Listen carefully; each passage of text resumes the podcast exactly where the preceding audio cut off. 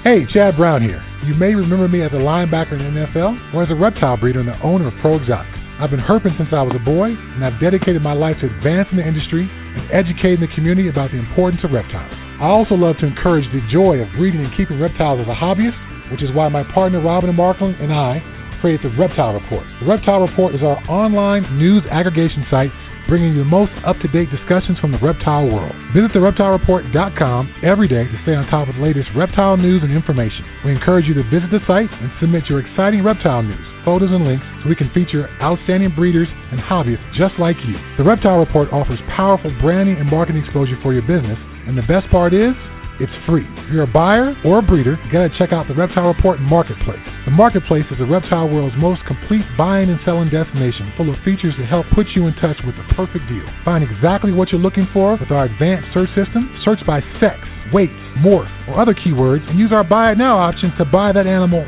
right now. Go to marketplace.thereptilereport.com and register your account for free. Be sure to link your marketplace account to your Ship Your Reptiles account to earn free tokens with each shipping label you book. Use the marketplace to sell your animals and supplies and maximize your exposure with a platinum ad. It also gets fed to the Reptile Report and our powerful marketplace Facebook page. Buying or selling? Use shipyourreptiles.com to take advantage of our discounted priority overnight shipping rates.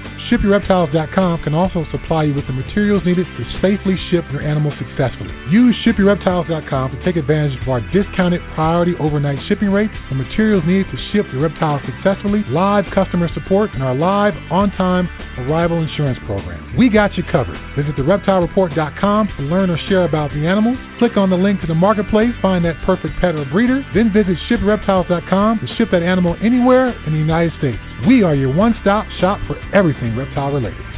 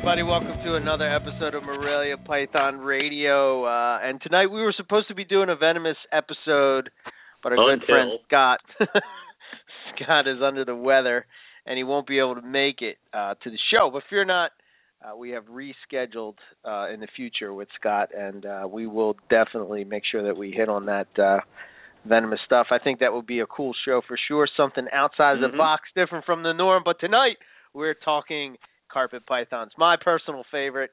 I don't know how Well, Owen feels. Oh, well, well, no, I'm indifferent. I mean, I don't know why I'm part of this show, but it's it's weird because it's like we got the cancellation, and I'm like, oh, all right, so it's gonna be me and Eric tonight, and like it's almost like you heard my thoughts because you were like, no, and you like, th- this is what happens when it's your day off because then you went like sideways, and you had within an hour you had the show that we're gonna do planned, ready, you had people signing on, and I'm like working. So every so often I'm checking back to see what you did. I'm like, well, holy crap, never mind. It's like, you know, okay, I guess, all right. So we're doing this now. So it was like, so you were you were off to the races today. I don't know how much coffee your wife let you have this morning, but Jesus Christ. yeah, yeah. You know, uh, when you get one day off a week, which is what I get, then it's kind of like you have to do everything within that day, so it's like nonstop. You know, everything nonstop. must be done quickly. Yeah. yeah. So uh I was kind of like I'm like uh well me and Owen you're going to talk but you know what I I I have a goal um after talking with Keith um Mm-hmm. you know last week um and I felt that was a really really good show and I want to Yeah. make sure that we keep delivering content like that you know and not just like uh, every once in a while it's good to just have the two of us bantering Right, right. right. We're you and I are the B grade. We don't know let us talk. So yeah if we can delay you and me actually having a conversation, um well, at least in the on the air. Yeah, oh yeah, oh yeah. At least yeah, oh yeah. So uh so yeah, so I've been wanting to do this anyway. It was a show that I've I had in the back of my mind because uh the uh, uh Riley uh Jimison and uh Terrell uh Zeigler um he put together they put together this site which I thought was was pretty cool. I mean, there's a million Facebook groups out there um Mhm. you know, some you know just about carpets, some about Morelia, some about Morelia and whatever else. Different some about classifieds. pythons of the world, some about Yeah. reptiles. Oh yeah, there's throw a rock, Yeah. you hit twelve. So But this one in particular stood out to me because it was called Carpet Python Discussion Board, and it kind of reminded yeah, it kind of reminded me of like it had like the old MP day type of feel of of of discussions about you know how people keep and breed and and all that kind of stuff, you know, and not that they don't do that on the pick of the week, but um I don't know. This I guess because it, I wasn't in, like running it, so I could just actually oh yeah, we don't know. What to, yeah, look at it. It's you like- know? it's like you and I have the conversation where every once in a while, like you and I have been to snake shows where I'm not vending, and it's like I don't know what to do. Like you've seen me wander around not knowing what to do with myself because we're there for a certain amount of time, but I don't have a table to check in with. So it's like, all right, now what? It's much more relaxing and much more enjoyable when you don't have to do anything. So Yes. Yeah. Yes. So much so true. So I decided to get those two guys because they're the guys that started it and um Steven Katz who we had on the show before, um he Mhm. is uh you know, he he he uh participates in that group uh an awful lot and um I thought it would be cool to have those guys. Um Deshaun was supposed to I don't know if he's coming or not.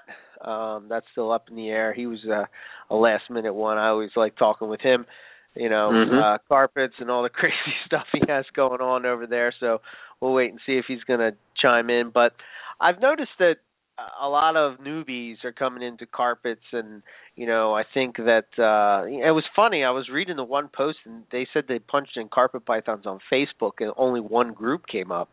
So you know it made me start to think about how fragmented uh you know facebook has made the reptile community and if you're not exposed to this and you know you might not even know that the podcast exists. And you know Yeah, I, it, we do kind of shoot ourselves in the foot by going by the Latin. So, um, I mean, we have to wait for people to be learned enough to know the Latin to type that in to find everything. So, yeah. Yeah. Yeah, definitely. anyway. Uh you know, that's I I'll I'll forever be beating that one, but you know, it it is what it is. Uh I I think something's wrong with the site too. I I don't know like if you go on there you can't click through the pages and you can't, you know, I was Uh-oh. trying to research and I I I'm uh, the one day it's just all like uh, some kind of funky HTML text, and you can't really. It's I don't know. I don't know if it's down or or what, but I don't know either. So, so. great.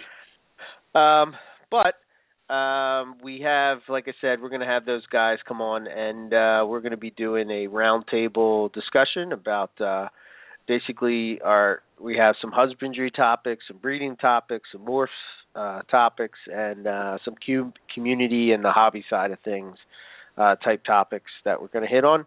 Uh, hopefully, we can get through them all. Um, Well, we we shall see. These guys are new to the roundtable, so I thought that they would give a different perspective. They're sort of like uh newer guys, I guess you would say, whereas most of our roundtables in the past have been guys that have been doing this even longer than we've been doing this. So True. um, you know, uh, so yeah, I thought that they would get weird, obscure species too. I mean, we had the Conjure roundtable, the Boelen's roundtable. I mean, I, we we've had a carpet roundtable before, right? Oh yeah, we've had a few of Yeah, them. we've uh, I, we, I think we this is number so many four. episodes I don't remember. I don't remember what we did last week. So Yeah. So um yeah.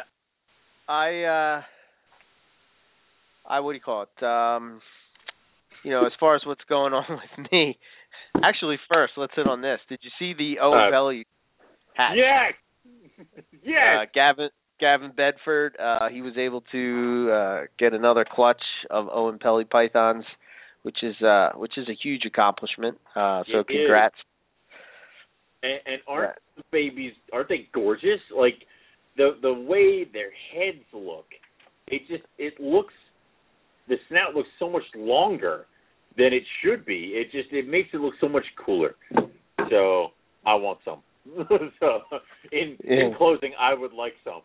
So they're they're they're such cool looking animals, and it is such a major success. And people kind of don't. A lot of people are like, "Oh, that's cool," but they don't realize that this is like the beginnings of establishing a captive population in Australia, which is the beginnings of establishing a captive population that lived near that pit, and then establishing the captive population that live on the other side of that pit, which is in Europe.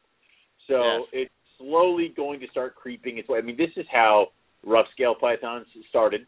This is how a lot of animals started by one or two pairs that were breeding successfully, and that eventually it started coming. Now, how the Oenpelli pythons will leave Australia, I don't know.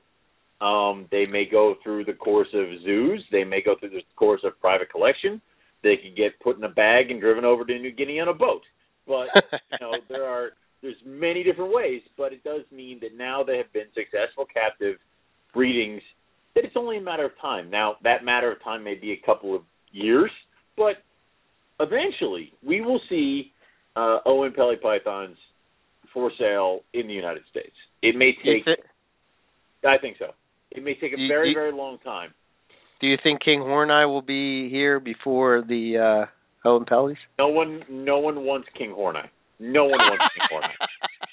No one. Some There's some people soul, I, there's no one. I know that right now there are people screaming at their radios that they want Kinghorni. Think about it before you do it. Do you really want that animal? Oh, it's so cute when it's a you know young baby. That's not what, that is not what we're talking about. Didn't we have You know. this? It wasn't our like our first thing we can't get off our minds is how horrible scrubs are, and you want to Yeah. take one the size of a retic? What the hell Yeah. is the matter with you? No, no, Yeah. nobody wants Kinghorni. But Forget that. You can't have a you can't have a complete Australian python collection unless you have King Horneye in there, you know. yeah, well, it, and that'd be the one that kills you. So it- yeah. yeah, but no, I imagine Kinghorni will eventually get over here as well. I don't think there's that much of a push for them Yeah. because yeah, well, I mean, aren't there already Kinghorni in captive populations in Europe? Yes. Yeah. I wonder I wonder how difficult they are to breed. if- uh, they've got to be as difficult as normal scrubs, if not more.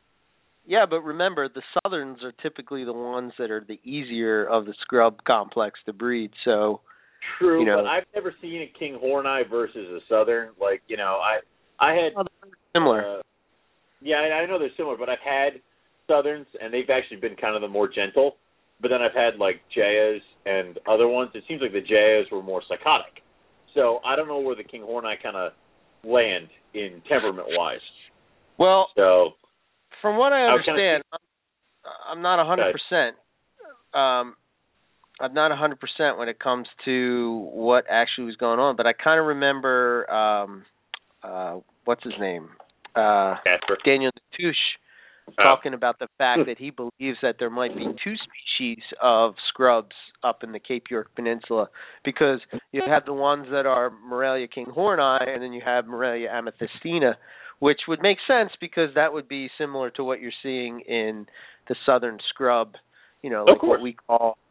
The whole, the whole the whole scrub complex needs to be reworked, but now you got to find someone who's dedicated enough to redo it. I mean, you know, and that's the hard part. So, you know, there, there's like, and there's all the talks of Arus and things like that. But either way, I've never had interactions with Kinghorni. Um, I've never really talked to people who've had uh, Kinghorni, except I think Casper had one or two, right? Uh, I'm not sure. I don't either. Anyway, it was like I, I I thought he did, but either way, it's like one of those I've never experienced how maybe high strung they are or flighty because that could definitely hinder the breeding and stuff like that. So I'm not sure. But either way, if they're already in Europe, if somebody really wanted to, I bet you could get a pair of Kinghorni shipped over here. But they're probably going to be a pair of adults that have been through several hands. It uh, reminds me of the um, what the the the huge ones that Dave Means has, Biaks. Yes. Right. Yeah, he had those huge yeah. Biaks that were brought over as babies, went to Tracy Barker, went to a few other people, ended up with him, and a couple people along the way got locks, but they never got eggs, never got babies. So it's one of those things where it's like, well, now the the Kinghorni they're probably over in Europe. There could be some that are young enough or were kept correctly enough to, that could be breeding. Um, but most of them, I assume, would probably be like that Biak. They've changed hands so much that it's almost impossible to get them to breed now. So, but either way, you could still probably, if you really wanted Kinghorni, you can get Kinghorni. We're talking Oenpelli pythons, where there's only one guy that has them. uh, yeah. So, I mean, yeah. it's like that. It's like I would figure you would say, now will will Imbricata be over here before Oenpelli? I don't know. That's a tough one because, from it what is? I understand, they're already here in the states. Gasp! I just don't know who it is that has them. yeah, yeah, lies, lies. I just I don't know who it is. Such, so such lies. uh, I have, you know, I have them all. I just have been keeping it from you. that's Literally that's have the, a rack of them. Yeah. That's the whispers and things that I hear about that that they're they're already in the states, but yeah. I don't That- I don't know. yeah. I don't have that backed up by any facts. Yes, but those are the whispers that you also heard with like I heard everybody under the sun bought themselves a pair of Panthers when that all happened. So, you know, how can you can can the whispers be true? Can the whispers be not true? So, you know, I heard that Paul had all of them. I heard Nick had all of them. I heard you had a pair that you were hiding. I mean, like it and, and that was the funniest thing is when someone came up and told me, you know, Eric has a pair. I'm like, really? so it's like, Yeah, because I wouldn't tell you. you would, I, I would tell a 'cause I random would get the person picture, yeah, on Facebook. Yeah. tell that guy before you told Mhm. me and Matt and Zach and everybody else. Yeah, yeah, I I believe that. So you know, it's one of those things where it, it, it the chatters chatter, but I, I would believe that there might be an imbricata, a pair of imbricatas or something like that floating around somewhere in the U.S. So Yeah, I mean, to me, that's that's my pinnacle Australian species. That's for I me. know. When, I'll be good. I'll be good. Those in Silver Pepper Inland. If if I'm ever lucky enough to be able to work with See, them, that's, then that's uh, the other one where it's like people are like, you know, I hear silver peppered inlands are coming over. I'm like, I don't know. Let me uh, message Darren and see what's going on. Like, no, no, he has all of them. There are none that are nobody going in Australia even has them. unless he lost a few. It's like there's, oh my god, oh, Owen, this whole tub's empty. Well, shit. I mean, no, it, it, it, it there's that those aren't. Will those eventually get here? I hope so, but that is a different thing because where Oenpellis could eventually come over because they are a really cool, rare animal that could kind of make its way through a zoo route like the rough scales did a little bit. The only thing Who that's knows, really man? cool Maybe and interesting of a silver peppered is that it's a morph of an inland. So zoos never put morphs on display. normally. No. So can't really do that. You know, you know the the uh the crazy thing is that um maybe in five to ten years, uh that Yeah. might be legal to export from Australia. You never know. I mean, Please, I think- God, let that. I happen. think that they uh I think Australia is missing out on a huge amount of money that they could They- be getting, man. They really You know, are. they could put Like, it into conver- crunch the numbers, like you know that it has to be from a licensed breeder in Australia shipped to a licensed breeder in the U.S. I mean, do that math and tell me what the hell would show up on your doorstep tomorrow. I mean, Yeah, they would. uh They would. They could take that money and you know, I mean, they could tax it and put it back into conservation. And I mean, just think about all that. You know, I, and whoo, I know. Zach would Zach would so get a box like a box of skinks. Like it would have everything Yeah. in there. Like we're talking shinglebacks. Oh god, it would be it would be a rainbow of skinks and it would be Yeah. a box. So oh yeah. I mean that would be that would be so cool. I mean there's also different other types of lizards, geckos, blah blah blah blah, that everyone works with. I mean I know monitor guys that would like shoot themselves if now lace monitors became uh prevalent and able to be imported. So that would be awesome. Yeah, it would be. It would be nuts hope. for sure. So, work- uh, if you're over in Australia, work on that. so before we get the uh get the guys on and we get going here, um I wanted to tell you before before I came onto the show, um Yes. I I, I had to go to the vet. Yep. So I wanted to uh hit on my uh, experience with this so, you know, share the the good and the bad and the ugly and all that. So I think what had happened with me is uh you know, so a little bit of back history real quick. 2 years ago Poison Ivy had a clutch. Well, it's 2 years now. Poison Ivy had a clutch, and um, when she laid, all the way up to when she laid, she was fine. Um, she went on maternal incubation. I had her on for a week. Uh, everything was fine. She came off the eggs. I noticed that she was kind of wheezing a little bit. Um, uh, took her took the eggs immediately from her, put her in, put them in the incubator, raised her temps up, you know, and it knocked it right out no problems, no issues. She's back. Everything is good. Um, you know, last year um, she didn't breed. Put her down in the same room, cold, no problems, no issues. This year, um, I put. Uh, I started to drop the tents. Now it was kind of funny with, especially with IJs, because they're kind of, they're kind of a, they're kind of the finickiest of the carpets. I find. Um, Mm-hmm. and I, th- I think it's just they're, you know, they're not. I guess they they're not really. I, I don't know this to be true actually because after talking to Daniel, they may experience temperatures that are on the low side. But it, se- it seems that you know uh, carpets that are further south in Australia and on the east coast and whatnot Mhm. are uh you know experiencing colder temperatures that may that means that they're a little more resilient when it comes to that um so anyway dropping the room down. So my room goes down to 70 degrees at night uh for breeding season. Basically i leave a hotspot on but the hotspots maybe pff, i don't know maybe it's like 75 78 something like that just in case Mhm. you know they would they want to be a little bit warmer or whatever. Um and you know that's that. Morning time i leave heat the way you know the same way it is all year round 80 to 82 ambient uh 85 to 87 maybe hot spot uh depending on um you know uh if it's an IJ or if it's you know a diamond python or a Right. diamond I should say because my diamonds aren't in the room anyway um Hmm. so I put them together uh so I had this tiger IJ that came from Mike Curtin and this He's thing is huge. humongous. Oh I god. mean, it's humongous.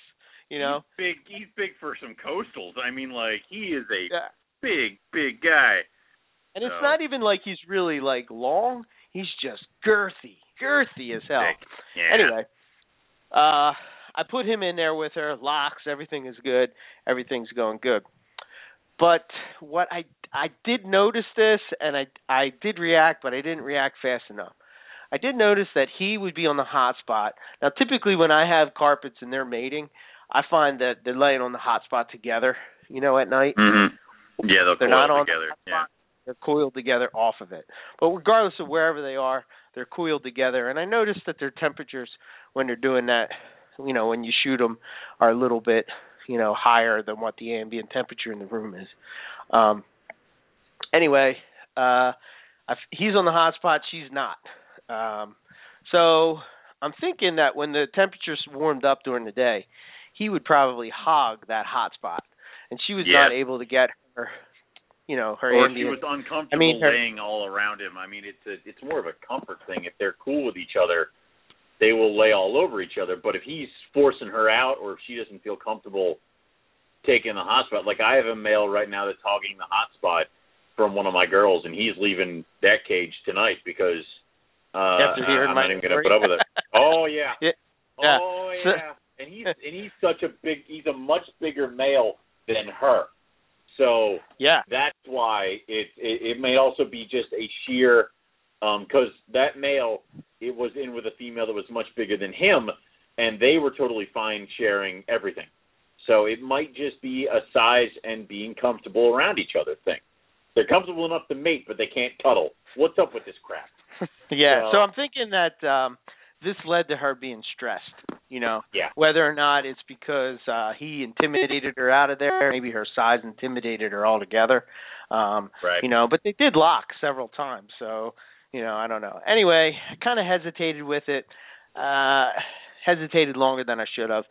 Uh last week I go and uh, uh, you know, I'm going through and I'm feeling the females to feel, you know, what's going on, if anything's building or whatever. And I noticed that she's kind of wheezing. Now, you know as well as I do, like when carpets are going to shed, they kind of get this, you know, they Yeah. breathe and right away, like especially They newbies will be like, oh my god, oh, you know, crap! And then like it's almost like you look at it and you're like, all right, if tomorrow you're blue, I will not freak out. yeah, But if you're not blue tomorrow, and you know what, albinos, it it ghost scares the crap out of me every time he's going to shed because he gets all lumpy and he gets all wheezy, and I'm like, what's wrong with you? And then you don't catch the blue, and he just looks weird, and you're like, oh my god, and then he sheds, and I'm like, all right, well, so yeah, it's annoying. Yeah. So- So um so anyway, yep, uh I I, I pull her out, and I'm kind of looking at her whatever and you know, you're going through and you're you're kind of listening and I'm kind of holding her and I'm like, "All right, maybe it's not that, maybe it's not that, maybe it's not that." And all of a sudden, I see the lump under the, under the throat. I see the Yeah. bubbles in the nose. I'm like, "Ah, damn Yep. it," you know. And, and you the vet. feel the gurgle, feel the gurgle halfway down with their where their lung is, like you can feel it rumble in there. Yeah. So, So immediately I pull him out. I check him out too. He's fine as can be. Hi, yeah, jerk. so I separate I separate the two, put him in his cage, her in her cage.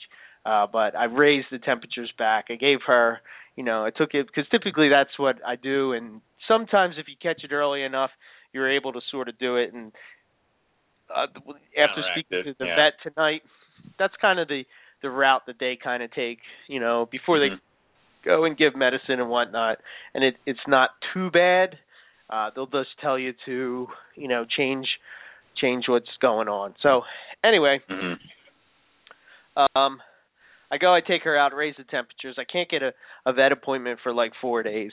Uh Yeah, So- because the the vet you use is uh, Dr. Adam Denish in Yes. Elkins Park, and he what it, he goes. He's a reptile vet and various other animals. He pings back and forth between two vet offices as well as he's the lead vet at the Elmwood Park Zoo in Norristown. So he goes like between three Yeah. places. Just trying to peg that man down is hard as anything. so yeah. yeah. Also he told me tonight when I went there that he just came back from a trip to Brazil. Uh that he Yeah. was uh working down in Brazil, so that was pretty cool. Oh, yeah, Anyway, he's an awesome guy. So. Yeah, I uh so I get to the I get to the vet, I up her temperatures and it seems that she's not she's not gotten any worse, but she's still you know, I took her out earlier today, see if she still had it. She still kinda had that, you know, sort of symptoms. So I take her to the vet. Uh she has a slight RI. Nothing that he's too Mhm. concerned. Most of the uh like if you looked in when we looked inside her throat, um it was uh wet towards the back, but there wasn't Yeah. like a lot of mucus, there wasn't bubbles coming out of the mouth or the or the the trachea or anything like that. Um you know, so everything was good there. Um slight bubbles coming out her nose but nothing too crazy. It wasn't like it's Right.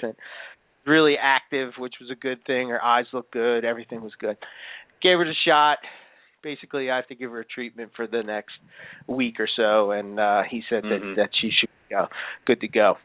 A couple of weird things. One thing that he noticed right away that I thought was really cool was um the fact that her two nostrils are completely different sizes. And I know the you picture that I put out, little snake.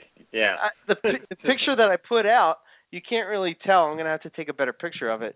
But her one nostril is super small. Now, whether or not that, you know, would lead her to, you know, if she has a breathing issue, then it becomes worse automatically. Maybe. Who knows? I know, you know what Yeah. I mean? But it's just just weird that you know, and uh the it was weird because the inside of her mouth is black. I Mhm. never really looked like in the inside. I mean, I've looked at my other carpets and they're not black, which was weird. Yeah. Yeah. Yeah. It's like a purpley black, um, which is what she's supposed to look like. Anyway, um, long story short, she's good. I definitely don't think I'm gonna get a clutch out of her this year. Um, he kind of felt some follicles in her, but you know, I'd rather have her than her lay. Then the you know, babies. watch. Yeah. So she's kind of out of the mix for the year, which is fine because next year she, you know, she'll be going to one of her offspring to see, you know, if anything is unlocked. And But yeah, and maybe next year you can like maybe next year you'll only take her down to a certain temp to try to get it going and there are ways you can kind of, you know, adjust what Yeah. you do to try to be better for that. So yeah, it's, it's a whole learning experience, but yeah, Yeah. absolutely. But Yeah. uh yeah, so good times there. Um I'm just glad. That, no, no, not good times. well, no trip worse, to the vet know? is good. Yeah, oh yeah, true. So, um, let's see.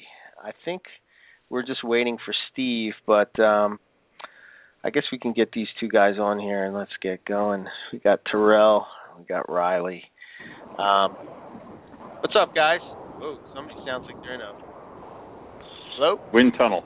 Hello. Oh hey. God. Hey, what's up, guys? I got. We're just waiting going? for Steve to call in. You know, we'll we'll chat with you guys until uh, Steve's ready to go. Okay. So, cool. uh, good. since Terrell, you've been on the show before, um, you have done your introductions and whatnot. So we'll hear from uh, from Riley and uh, hear what. we'll, we'll uh, skip you. Yeah. Forget you. All right. Sounds good. yeah. so I guess Riley, why don't you tell us, you know, a little bit about you, um, what got you into carpet pythons, and what your focus is with carpet pythons. Right on. Um, yeah, I I started kind of leaning towards them a couple of years ago. Um, I've always kept reptiles ever since I was a kid, and then I started working at the Santa Barbara Zoo almost four years ago, and uh, I'm still there working as a reptile keeper. And in you know in my spare time, I wanted to do more stuff on the side and uh started working for a guy who had just a collection of carpets and he got me hooked from day one um after that started going to shows and helping out with uh, a local pet store and seeing a lot that was out there. And i was already keeping rainbow boas and uh, i found cribos pretty early but then carpet pythons really just blew me away with their uh their size variation. And I, I kind of like the challenge with uh learning their behavior. So they they drew me in pretty much right away. So uh I haven't looked back ever since. Um I started just kind of getting a few things of everything and then seeing how everybody was focusing on certain directions and a few people screwed my head on for me and kind of helped me uh get that picture and and kind of tighten things up and prioritize and so I'm kind of leaning towards most things with stripes, but um, uh, stri- striped jungles, lots of tiger stuff. Um, Tony and I have, you know, brainstormed kind of fantasy like about uh, you know, seeing what some stripes thrown in granites with tiger I mean, who knows? Just I just want to see stripes. yep. It, you can't go wrong with stripes. You really can't. I like this guy. It's like, oh, of course you do. Yeah. So it's you know you've been trying to make zebras striped ever since they popped up. Difficult. Anyway, um, so that's cool. I you can never go wrong with stripes. So did we get Steve on here or no? Nah, Eric? Steve is not here. No. no, he's All not right. in there yet. You want to? All right. Yeah, that's strike Well- one. Anyway. uh, no, I'm with you with the stripes, man. Because I'll tell you what, if you could get a zebra, and you could take like the the the pattern that's kind of you know all crazy and whacked out and whatnot, but make it pinstriped. Tell me how cool that would be. I mean, come on, that, that would, was that would be wicked. Now, all all Yeah. Eric wants is a pinstripe ball python that's black and yellow. That's all he wants. that's Yep, a carpet yep. python. That's a carpet. That's Yeah. the carpet python. Yeah, that is a Morelia instead. Yeah. Yes, So. much more interesting. No, no offense to ball python keepers. I had my phase, but carpets just that's where it's at for me. There you go. Yeah. Cool. So, So real quick, wanna- bef- yeah, I'm Go going to ask this question real quick before we we move on, and then we'll just start going, and you know, Steve will catch in when he catches in. But um, uh, my my question is, what led you to start the discussion boards uh, with with Terrell? What was what was the thinking behind it? What what was the goal?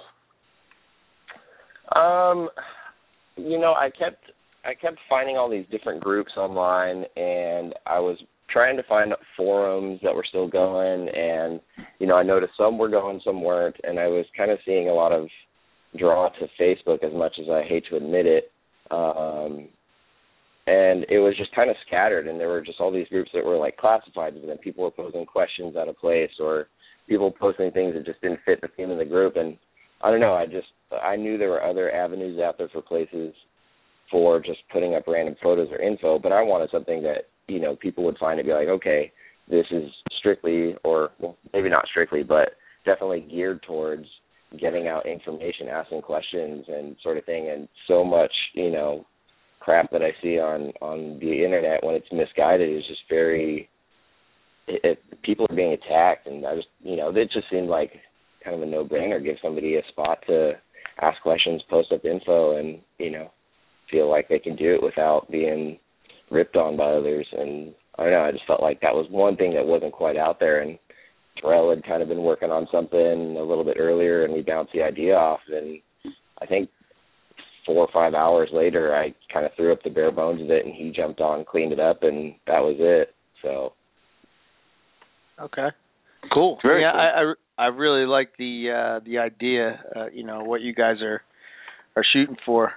Um and uh oh wait.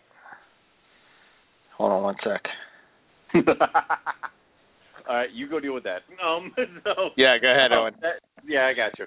So that is definitely very cool because I mean, like people do ask questions on the pick of the week, but a lot of times it's the same people answering, or it's not. It, it gets it gets buried immediately by somebody who's taken a picture of their zebra facing every known direction in every form of light ever. Um, so it's very cool that like you guys have something now where you can post a question and it's there, and you know it, it it's it's not for showing off. There's someplace else for that. This is for questions and discussion. So it's very cool that you kind of have that. Um, and it does kind of harken back to the old days of uh, Morelia Pythons. So um, more power to you guys. That's definitely very cool. Um, hopefully you don't have as much problems as we've had with the pick of the week with certain people, you know, breaking rules and stuff like that. So there, No, so far it's been been good. Where, yeah, so there have been days where I've been like screaming at Eric because of the crap we had to deal with. But anyway, hopefully you don't have to deal with any of that. So so far the only thing we got was that uh, lady the other day trying to sell carpet samples from China, but you know, if that's was so we're, weird. we're we're off to a good start. that was so weird. It was like zebra pattern carpets. We're like, hooray! So uh, you're Yeah. kind of close. So I I kind of I looked at the comments and I realized before being frustrated this was too funny, so I just kind of let it go. I let it go because it was there were some good ones there, and then after it went its course, I was like, all right, enough of this. Yeah, sometimes you get a, sometimes the people will throw themselves into the shark tank, and you got to just let it go. Just, just you did this to yourself. Have fun. So Yeah, yeah, for real. very cool. Okay, go ahead, Owen. We're ready. Is is Steve here? He is. All right, Steve, can you hear me? He he can hear you, but he's he's Well, not all right. first. All right. I God damn, I have to go through it. All right, so Terrell, Yeah. you're first. You there with the thing. there you go. Um, you're first with caging, and that is what do you use for caging for your carpet pythons? What do you prefer, and why? Um, currently, I use uh, Rubbermaid tubs for all of them. Uh, 28 quart, 32 quart for all of the males. I don't keep my males really big anymore. Like that was a goal when I first started, but now I usually keep them under five feet, about a thousand. grams. Yeah, And Terrell then, and I um, the same goals. yeah, it's. I mean, all the males I have, they all breed as is, so I just kind of leave them that way. and I Mhm. find it more active the smaller they Yeah. are. So, um, Okay. The females I now have, they're all in 72 quart tubs right now, which are going into one of the uh, Boa Master makes a a rack for that. yeah. I used to have the females in animal plastics four by twos, but I moved my biggest female to one of these tubs, and she actually seems to be doing better in that. She sheds fine, eats fine, so it's just kind of what I've gravitated to. I like it because it's convenient for me to clean all of them. I just run through. It takes me. I I'm down from two and a half hours to about 45 minutes to an hour to get through all 40 something snakes now. Very cool. And uh, what is the most important part of your setups and why? Uh, the convenience factor, really. I'm Mhm. usually here. I leave for work at 5:45 in the morning. I don't get home until after six, and then I'm usually working on something when I get home. So, the ability to just go through spot clean or change everything completely, wipe it down. That's now been what I'm more concerned with as time prohibits. It used to Very be cool. more about the aesthetics and Hmm. but now actually since I've moved all my animals into tubs, I've had no Hmm. animals get sick. So that's also been a pretty big factor in me changing to that. plus, yeah, that is a pretty big plus. Okay, very cool. All right, so next on my list is Riley. Um, same question. What do you use for caging for your carpets, and what do you prefer and why? Uh, right now, I have everybody pretty much exclusively in uh, in tubs and racks, uh, ranging from six quart, fifteen thirty twos, forty ones, and up. Um, just kind of fitting everybody as they can. I've got a few people or a few snakes, not people. I'm, I'm not crazy, I swear. Uh, it's all right. Yeah. Uh, I've Right, got a you're amongst crazy people. It's four-footers. Yeah. Yeah. No, these guys I treat better than most people. Um, but uh yeah, I'm actually in the process of uh staging some adults up into some more four foot animal plastics right now. Um Okay.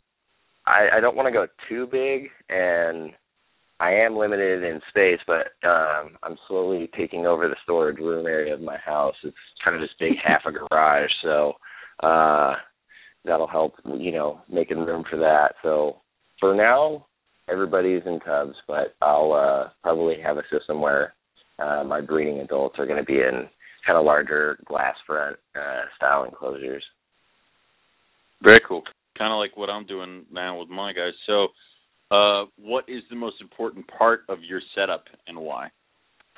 Uh for me, that's I mean, I I don't ever skip on some of like the uh temperature and, and heat related things. So thermostats, uh, heat supplies, temp guns, secondary probes. I I spare no expense on those. Those to me are kind of the lifeline for my animals, and so mm-hmm. you know, I'm not uh, I'm not going to get something cheap that I don't trust. Um, that being said, there are great products that aren't you know five hundred dollars or anything like that. But I just you know I'm on top of my equipment, maintaining them, keeping sure everything's working because I I can't afford any mistakes, and I certainly don't want it to happen regardless. So um, yeah, probes, temp guns, thermostats, you know, good working equipment number one for me. Nice, very cool, and I I, I like the idea of uh, sparing no expense on the heat and the computer systems because too many people I know kept high dollar animals in plastic tubs on the floor. Anyway, so let's move on, Steve. Hey guys, Uh, sorry I'm late. It's all good. We get late all the time too. So sometimes we have whole episodes where we don't show up. Anyway, um, the same question: What cages do you use for your carpet pythons, and what do you prefer and why? uh, right now, I have uh, different cages for everything, of course. My babies, I have in a hatchling melamine rack, the melamine wood that I really like. I have adults and sub-adults in racks as well, and then I have my bigger guys, like my bredli, in um, four-foot melamine enclosures. Between all of them, I really like the melamine wood, whether it be a rack or a cage. It Mhm. just holds the heat really well. So in summer, you could get away with uh, you know setting. I have a thermostat and timer, so you could get away with um, keeping the heat on for a less amount of time. Okay. as opposed to my I have a Vision uh snake rack that there's a whole bunch of ventilation if you guys are familiar with Vision racks. Mhm. and during the winter it gets very cold. And this year here in southern California it got um really cold pretty fast. And I saw that some snakes were looking not so hot so I had to adjust and uh move stuff around and yeah, I don't like I don't like vision racks anymore. I like the melamine wood. Okay. So, are your cages all custom built, or did you, or is it one of the caging companies like uh, Boa Master that works with melamine? Uh they're all custom built. Um Okay. they were built by some uh Mike at Amazon Reptile in uh Montclair, California. Mhm. So he owns a shop. He's been there for a while and he does really good work. So I had the chance to get cages done by him. Cool. Okay. So- And what do you think is the most important part of your setups?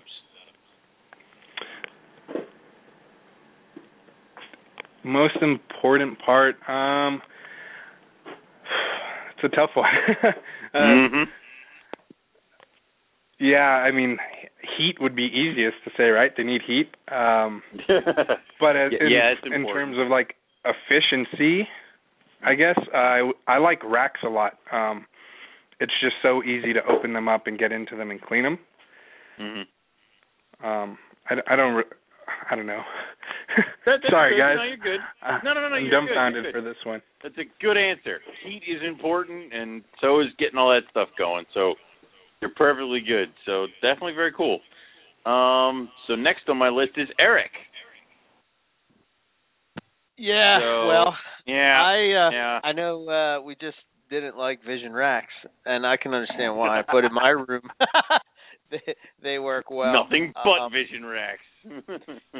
I basically use them for pretty much uh, everything at the moment. Um, Mhm. I keep my adults uh, smaller, uh, so I don't really have any issues with that.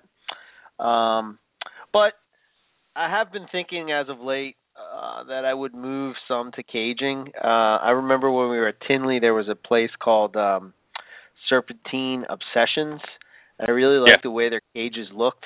Um, yeah. You know they had like a stack and they had these led lights in it and i don't know it just looked sharp it looked uh, you know, the thing that kind of always steered me away from AP is just the wait time. Um, they're Yeah. beautiful cases and you know, I I think currently uh, just the fact that space is an issue. Um, you know, it just it just comes down to being more efficient in a rack. So, Well, um, you remember right across from us in Tinley was like Nature's Spirit or something like that. Those Yeah. white cages, the white PVC cages that he had. He built them so it looked like a rack, but they were four individual cages, and the Herpstat four was like embedded inside um the plastic in between. They're gorgeous cages, gorgeous cages, and I would love some stuff like that for my juvie carpets, like a rack that's really just a bunch of little cages. But um, you know, that would be something I would look into if I wanted to do all that stuff. Because uh, apparently, uh, uh, I saw Evan at the last Hamburg, and he has a whole room of cages that were made by those guys for his Boelen's and everything else, and they look gorgeous. So Yeah.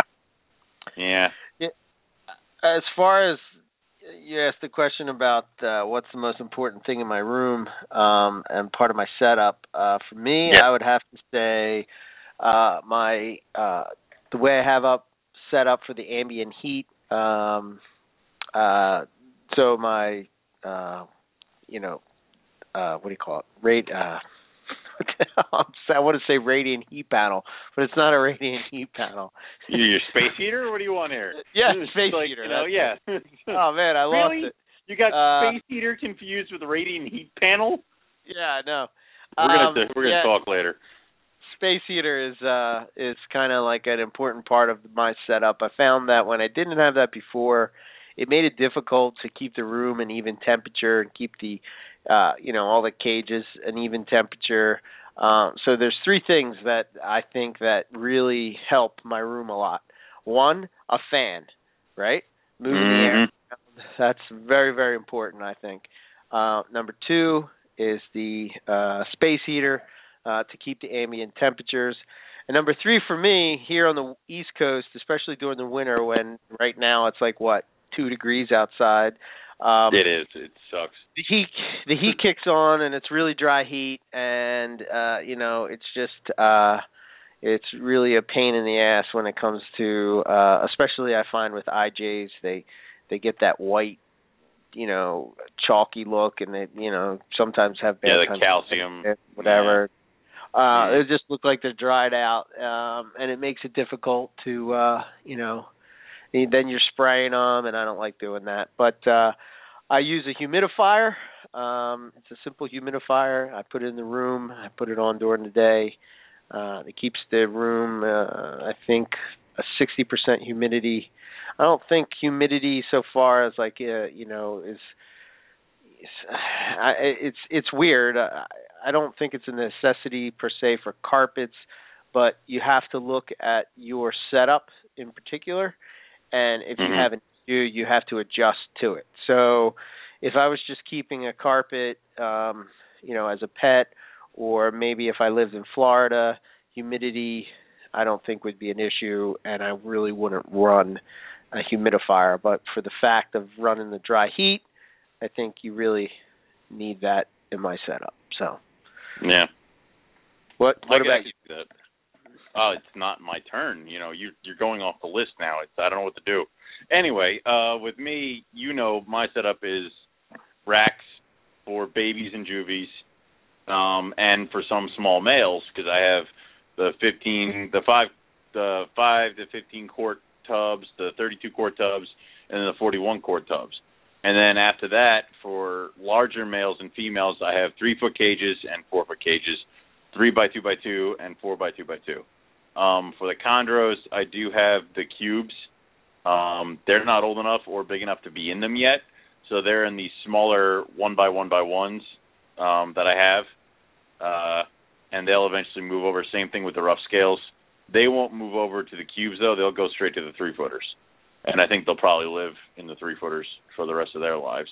But um, and then we get into the weird ones, which are the olive pythons, who are right now in four by two by two, and they're moving over to uh, six by two by two, uh, which probably the dimensions are going to be a little bit weirder they're moving over to those probably this summer, um, and then they'll be in those. So yes, uh, racks and then cages. So very cool. yeah. Okay. Topic number two is substrate. Um, this isn't something I think that people talk a lot about, uh, but there's Mhm. a lot of different trains of thought when it comes to that. So, Terrell, um, what do you use? Why do you use it? Have you used something in the past that made you move to what you're working with now? Um, and what were the pros and cons? Uh, what made you switch? Or have you always used the same thing?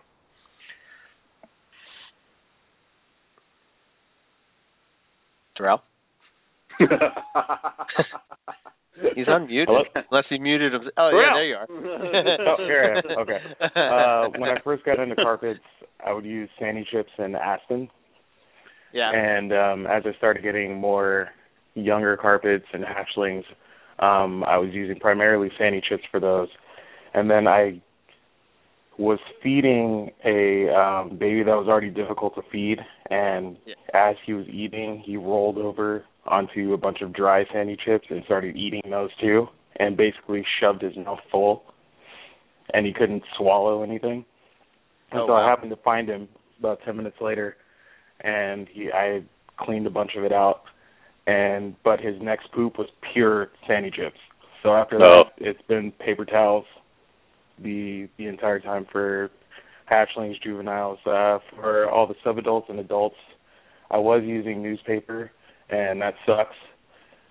Uh, so I switched uh, currently to uh, kraft paper Okay. from the hardware store, and I like it a lot better. When they spill, it um it picks up the pa- uh, the water easier, and it's not running around in there, and it's easier for me to clean out. So for now, I was thinking about going back to a bedding, which I may do the next time that I have to clean everything out for the adults. But for now, it's mostly just paper. Newspaper is no longer something I will be using. So it's just Gotcha. paper towels and kraft paper. So I guess the advantage with the the Sani chips is spot cleaning as opposed to when you're Mhm. using paper towels, you have to sort of clean the whole enclosure type of thing, you know. Yeah. Yeah, I mean it the trade off is instead of having the Sani chips I have to buy a lot more paper towels, but I'd rather that than having any of them swallow anything. So So you're the guy that comes into the grocery store and we say, "Man, what's this guy doing with all these paper towels?" Yep. All right. Very good. All right, cool. Um, let's see. What else do we? Uh, yeah, that was uh, pretty much it, right? DNH, juveniles, and adults. Okay. All right. Let's see what. Uh, Riley, what do you use uh, as far as strub substrates?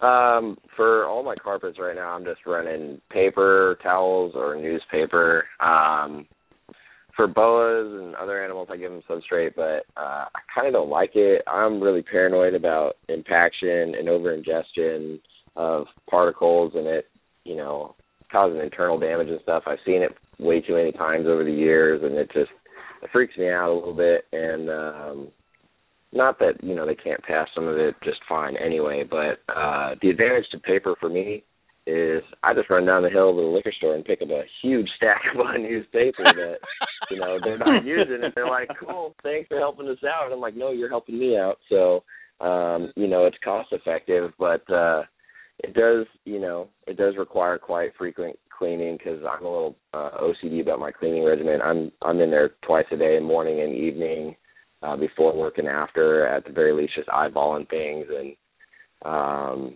you know, with paper, I can strip the whole thing, disinfect it real quick with a spray, wipe it down, air it out, clean it, and you know, feel pretty confident that it's bacteria free. And you know, I've been really fortunate. I I think I've maybe only had one animal with any sort of you know infection or bacteria related issue in the last you know five years or so. So it's been I guess I could say it's working, but uh um I'm always contemplating going back to some sort of like small particle uh organic bedding that, you know, isn't necessarily prone to molding for at least adults.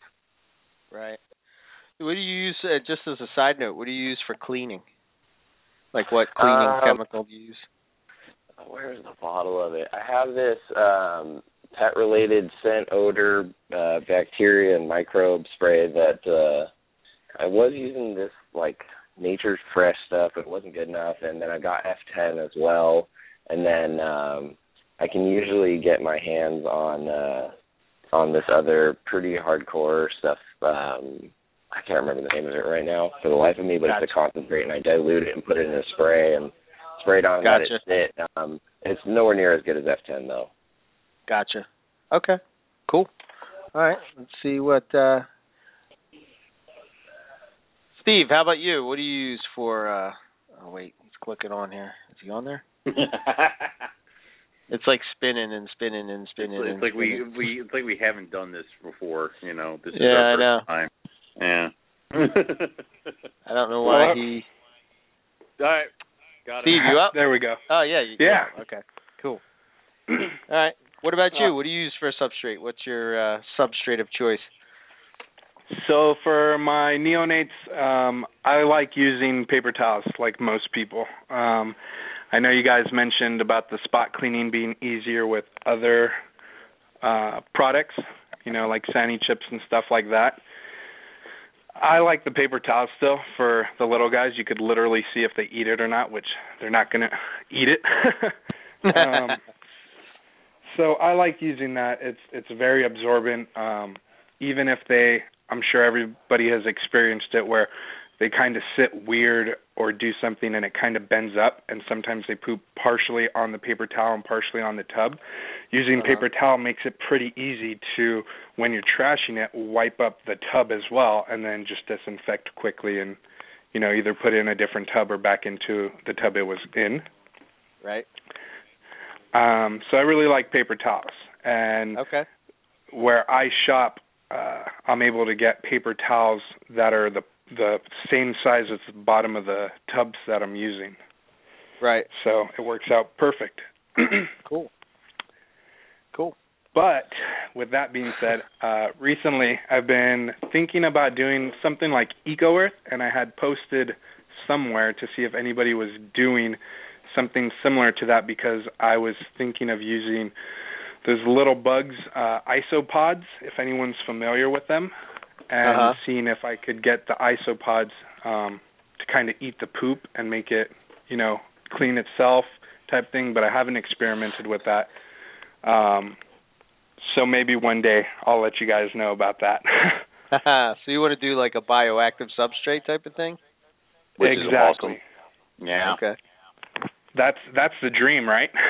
Mhm, that is. It's. I, I I have one going on right now in the Nile monitor cage, and it's fantastic. I don't do anything with them. I just feed them. So yeah, Really? awesome. Oh yeah. So When when you say feed them, you put poop in there for them to eat? I well no, I feed the monitors and they feed the isopods. So it's kind of that little circle there. But yeah. yeah. So I I I provide poop for the isopods. Yeah. um for my juveniles, um those guys I I do use uh everything from Eco Earth newspaper to pine shavings. I'm constantly mixing it up. Um the reason being is when an animal happens to shed and it looks really nice, depending on its color I'll say, "Oh, you contrast well on this bedding, so I'm going to put you on it." Hmm. Um and and that's kind of what what I do. So I'm constantly switching it up. And for my juveniles and adults, like I said, it it's the Eco Earth or the adults sometimes cypress mulch, pine shavings or newspaper. Um, as as of recently, I put my adult jungles on the bleached white Carefresh okay. and they contrast really well and it's really absorbent when they go that stuff is just like it's never seen water so it soaks it all up wow. Hmm.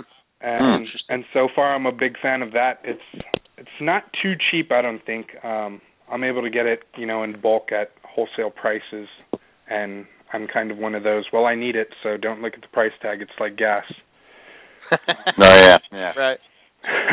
Grin and bear it. Cool. exactly Okay.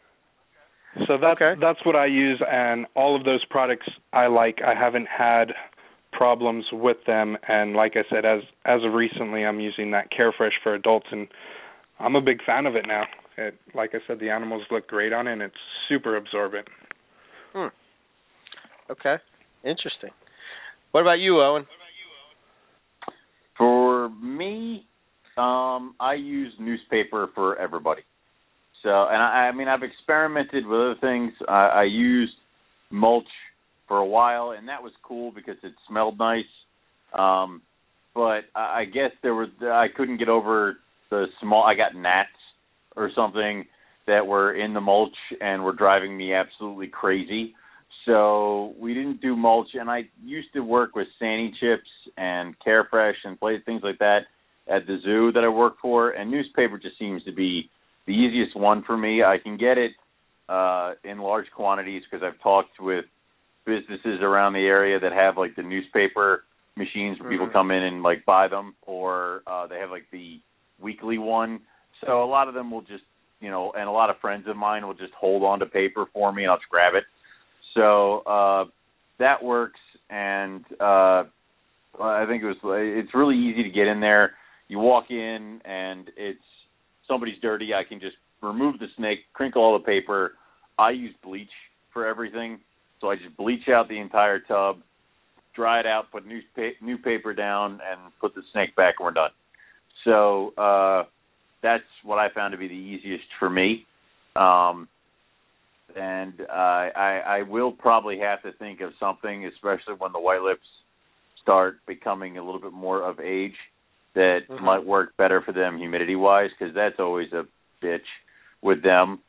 So uh, I'll figure that out when we get further down on the road. I mean, my guys are still uh, juvies, so we got time. So, cool. and, and yeah, you, I, what? Uh, yeah, I know you use the unprinted stuff, right? Yeah, I just use unprinted newspaper. I, I've I've messed with multiple things. You know, I've done cypress mulch, same thing. I didn't like the gnats, and I don't know. Sometimes I I always felt that that kind of like made me lazy with the spot cleaning and like I, I you know I I uh, I don't know. I just I I just find myself I'm more regimented and I get in there and I clean. I take it out, take the paper out. Um I don't know if the carpets like it or not. I usually, you know, to me, I, it seems to be. um one, I never see them burrow or anything like that. So the only mm-hmm. thing that I do different as far as the substrate is like because I keep them in tubs. When I have a female that's gravid and she's going to lay, what I use as a substrate is I just put the entire tub I fill with sphagnum moss. Um, mm-hmm. I find that uh, you know that's the only time that I see her kind of you know get down in there, and I don't think that uh, I think it maybe helps them feel more secure. You know, I, you know I don't know. It's just kind of a thought. Uh, I think it's probably better than going under a piece of paper or whatever. And uh, you know, I just I don't know. I don't know if it makes a difference or not. I, if if I put in a nest box, then it's kind of like you know, especially with dealing with tubs, you're not going to have, you know, maybe the right size tub that she can get into. So it's in a tub, so why not make the whole tub the nest box? And she can pick right. where she wants to lay. Um, you know, if I was doing maternal incubation, I prefer to have some type of nest box. However, I have done the maternal incubation in a tub with sphagnum moss in the entire tub, so um, with no issues. But I don't know. Paper towels I use for um the uh six quart tubs that I use for uh babies simply because the uh I think it's Bounty Select-A-Size are the perfect mm-hmm. fit for the six quarts. Mm-hmm. You just kind of rip it mm-hmm. and stick it and you're done. Uh super simple. Um but other than that, uh, you know, I use unprinted newspaper. I cut it down to size and you know, that's it. Very cool. Yep. I guess the next one for me is where are you? Would be mistakes. And uh, what are your thoughts on sharing mistakes? I know kind of some people will throw up or throw up a mistake online and they kind of get chastised for it. Um, oversights and what lessons have you learned from a particular mistake that you have made? Terrell? Um, I think that sharing mistakes is a big important part just as much as, you know, getting your next cool snake. The things that you have not been so successful with are things that you should share with people that are new or maybe have not seen or heard of a particular problem before. You know, Mhm. uh, that was one of the driving factors behind why how we set up the discussion board was we wanted people to be able to talk about this stuff with other people that aren't going to, you know, call you stupid because you did this or you, everybody makes mistakes. A lot of people don't talk about them because they don't want to feel that harassment. So I encourage it. And you know, when I mess up or if there's something that I can relate to, I'll usually comment if it's something that is relevant to the topic. Um, right. As far as mistakes that I've made, like uh we were just talking about one the other day with um preventative measures with mites.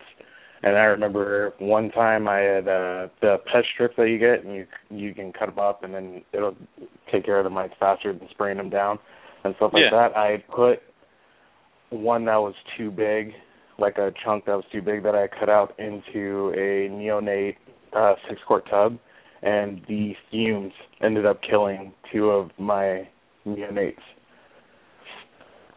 Ah, yeah. All right. I I I actually have made that mistake myself. Um, yeah, so it was at I was trying to yeah. prevent an, an issue from Yeah. bringing in new snakes, and I ended up killing two of my own that were perfectly fine. So Yeah. you know things like that. Like people don't think that that stuff can happen, or you know it happens and they keep it to themselves, but it happened. You know I've learned from it. I don't do it anymore, and you just move on with that. Right, and nobody nobody warns you. Mhm. Yeah, when they're when they're telling you this simple trick, nobody ever warns you what could go wrong. So yeah, or no. you know they they experienced it, but they're telling you they're just giving you the pros of doing it. They're like, oh, you know, for me to figure this out, five of my animals died. Yeah. Jeez. Well, all right. That is a good one. So we'll go to uh Riley. Same question. Well, all right. That is a good one. So we'll go to uh Riley.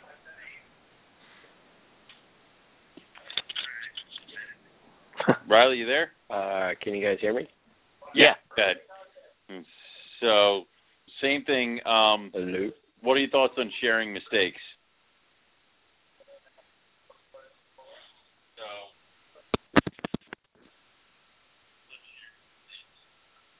I think he's on a delay or something. I think we're there? on a delay thing. Yeah. Hello. Uh oh. All right. Let's get. Yeah, Riley, right, you're on a well- delay. We're gonna go to Steve, Yeah. and then We're gonna skip can't- Riley and we'll go back. Yeah. All right. So Steve, same thing. Um, what about mistakes? Um, I don't have any. Just kidding.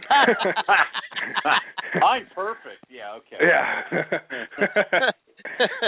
um I think it's really helpful. Um I in recently I think within the last few months to a year I saw in my opinion Terrell posting a lot of stuff about mistakes and and this kind of happened to me and it kind of opened up the floodgates in my opinion to kind of talk about it cuz it's true stuff happens you know and he's actively posting and there there's good and bad about keeping you know animals there you're going to get an animal that's sick that has a weak immune system and sometimes it's not neglect sometimes it's stress um different things that cause you know the animal to suffer Mhm.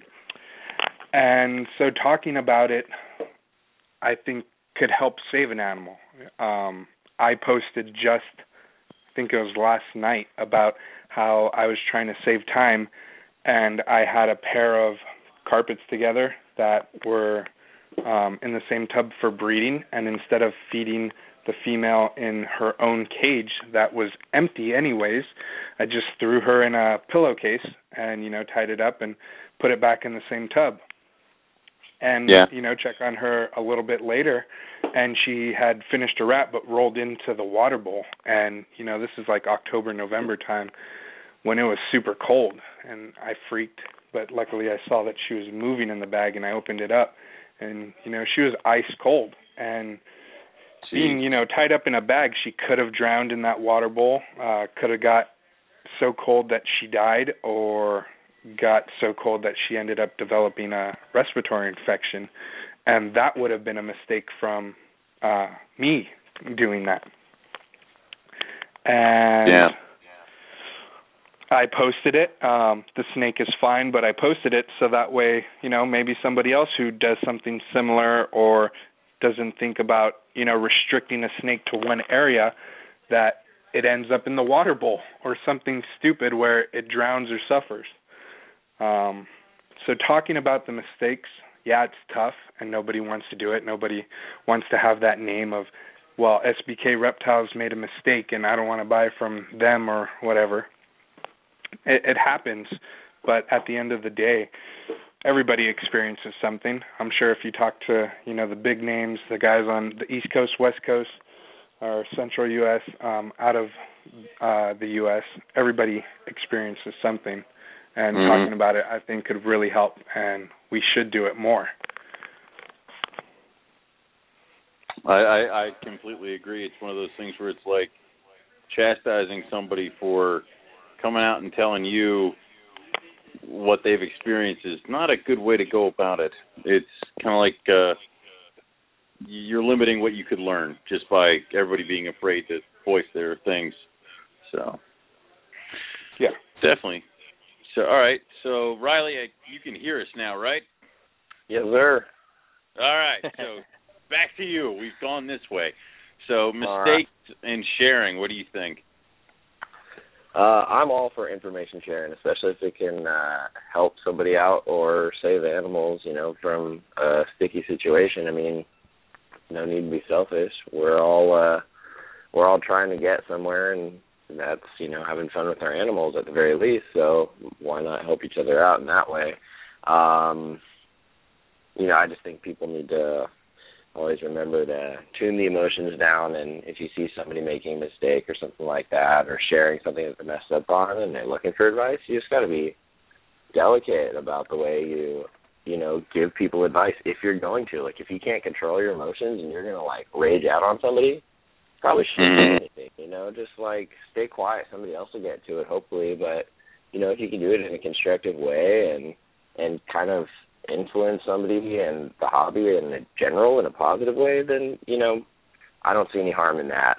Um, so you know we're all kind of we've all been there somewhere. We've all been a beginner at one point or another. So you just you know got to keep some perspective on that. Is is my ten cents on it.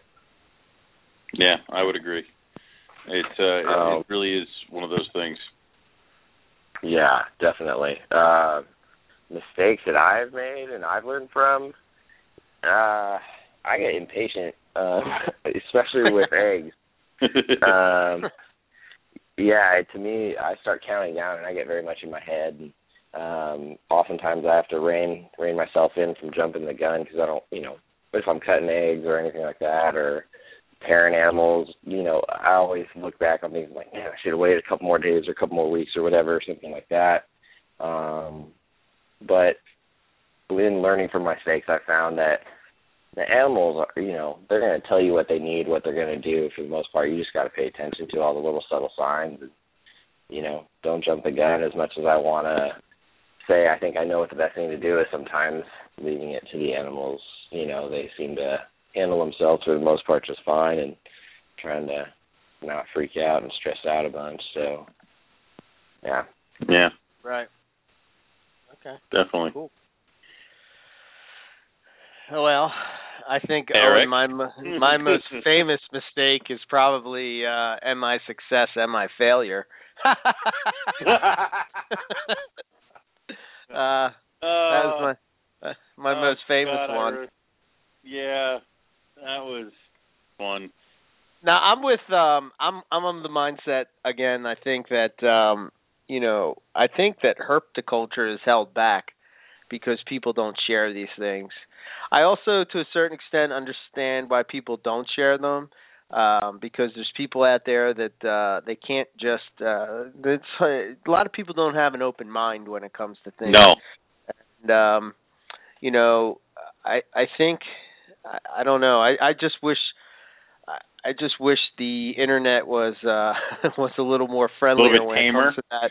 Yeah, or Yeah. if you just have a comment that you know, if you want to bash somebody for doing something, you know, kind of do it behind uh closed doors. I've seen all kinds of things of, you know, there's even groups that that are about this of people making mistakes and being ridiculed and whatnot. You know, I mean, Yeah. are some that are egregious, uh, like really bad. You know, and probably that person shouldn't have a reptile.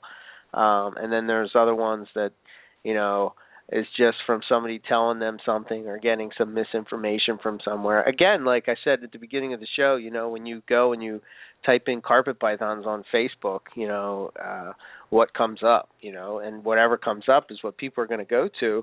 And sometimes Mhm. that might not be the right spot for you to go to and you might get misinformation or old information um you know and I don't know. So and then people when they have this information they take it as bible. And then when some for instance you know if you know an idea would be about spraying or not spraying you know people literally get in these you know internet debates for pay, hours and hours about whether they should spray or not spray.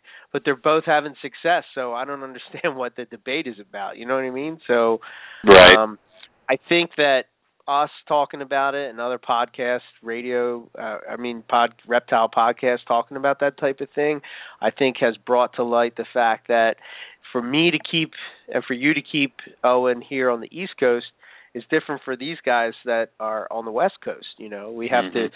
you know take different things into consideration overall we're we have to go about it different ways because we have different parameters um that our rooms are at or our cages are at or whatever the case may be. So i don't know. But like i said my my biggest mistake i think you know early on was uh the fact that I thought that all my snakes were going to do maternal incubation and be and be uh a hundred percent because that's what they do in the wild, and I'm not going to have any problems, and I don't need an incubator, and I didn't have it ready, and yeah, that didn't work out too well. no, no, it did not. Well, actually, it did in the end, you know, because Well, I did have it was Owen to bail me out, but Yeah, and everything was fine. Yeah. and So, it did lead there that. into Macklot's pythons and stuff, but uh you know, God damn it. yeah, that that's simply so. Yeah.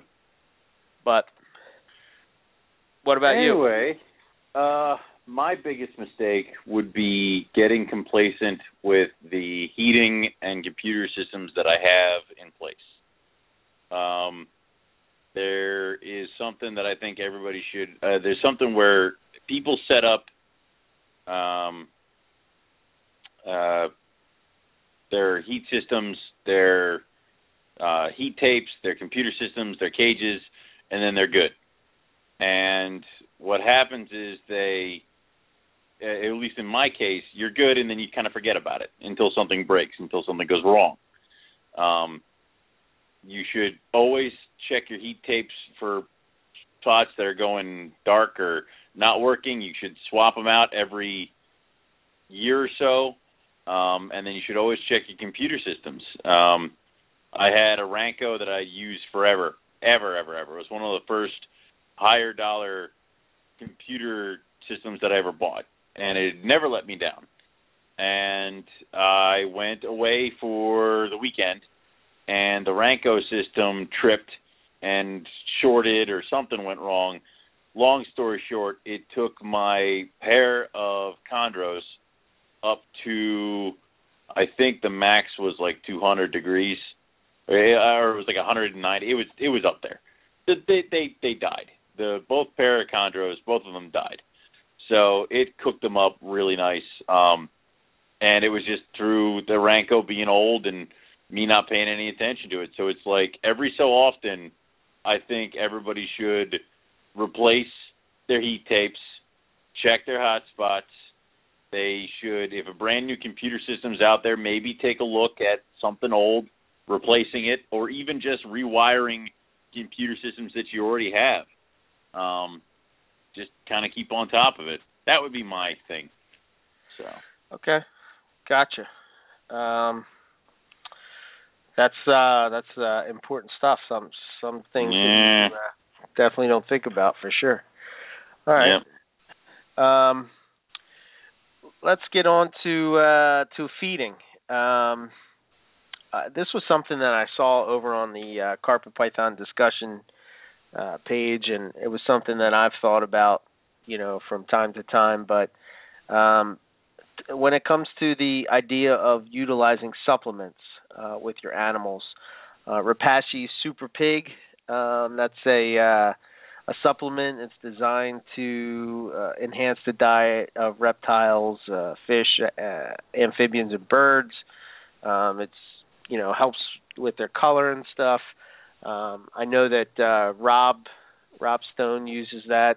Um, whether it does or it doesn't, not really sure. You know, there's no definitive answer on whether or not it does. Um, but I don't know. What do you think, Terrell? As far as supplements go, do you think it's something that maybe we should think a little bit more about, or? Yeah, I'm definitely interested in trying them. I had uh, been talking to a couple people a few months back that had started using them. They because it was their initial run of using it, they hadn't really seen any differences in any of their animals. But it's I don't see the harm in trying it. And at the uh, Reptile Super Show uh, a couple weeks ago, I was talking to Robin Markland. He was at the Repashy booth, and I had seen some of the products, and so I had taken one of the um, brochures and looked the stuff up online. So I think the next over the summer, I'll try doing supplements for all the animals, or at least half, and then seeing if I see any differences in them growth wise or anything like that. But yeah, it's definitely something that I'm interested in trying. It's I like I said, I don't see the harm in at least trying it, seeing if there's any benefits to the animals doing it that way. Is there any particular um, product that you are thinking about using? Not yet. I'm still looking around, asking around, asking questions. Because for a while I was going to do the the Reptilinks too. Oh, I gotcha. made the jump into that either. So I'm kind of weighing everything that's out there right now first before I uh make a decision on that. I guess I'm going to go down this list since uh, since since we won't go back and forth, but uh, just in feeding in general and supplements and stuff like that. But what are your thoughts on size of prey and frequency of feeding for carpets? Uh, my frequency of feeding is probably a lot different than a lot of people. I feed usually when they're pacing back and forth in front of the enclosure, so that could be a month from now, from now for subadults. I don't really have a feed schedule. I used to, and I used to be very rigorous with that. Uh-huh. But now, I I personally feel that my animals are better off that way. They're not always eating, and then I'm waiting for them to poop to feed them again. I'm not trying to grow them quickly. So I just I personally feel that's better for them, and I do it for the bloods too. I only keep uh the males at eight ten pounds. So no you'll never see any of my bloods at six feet and twenty five pounds or anything like that. Oh wow. Um do you find yeah like that... my oh go ahead. Uh i was just uh like my two well one of them she uh the one that i use maternal incubation for i feed her regularly because i'm trying to get her back up to weight. Not to breed but just to get her back to where she was.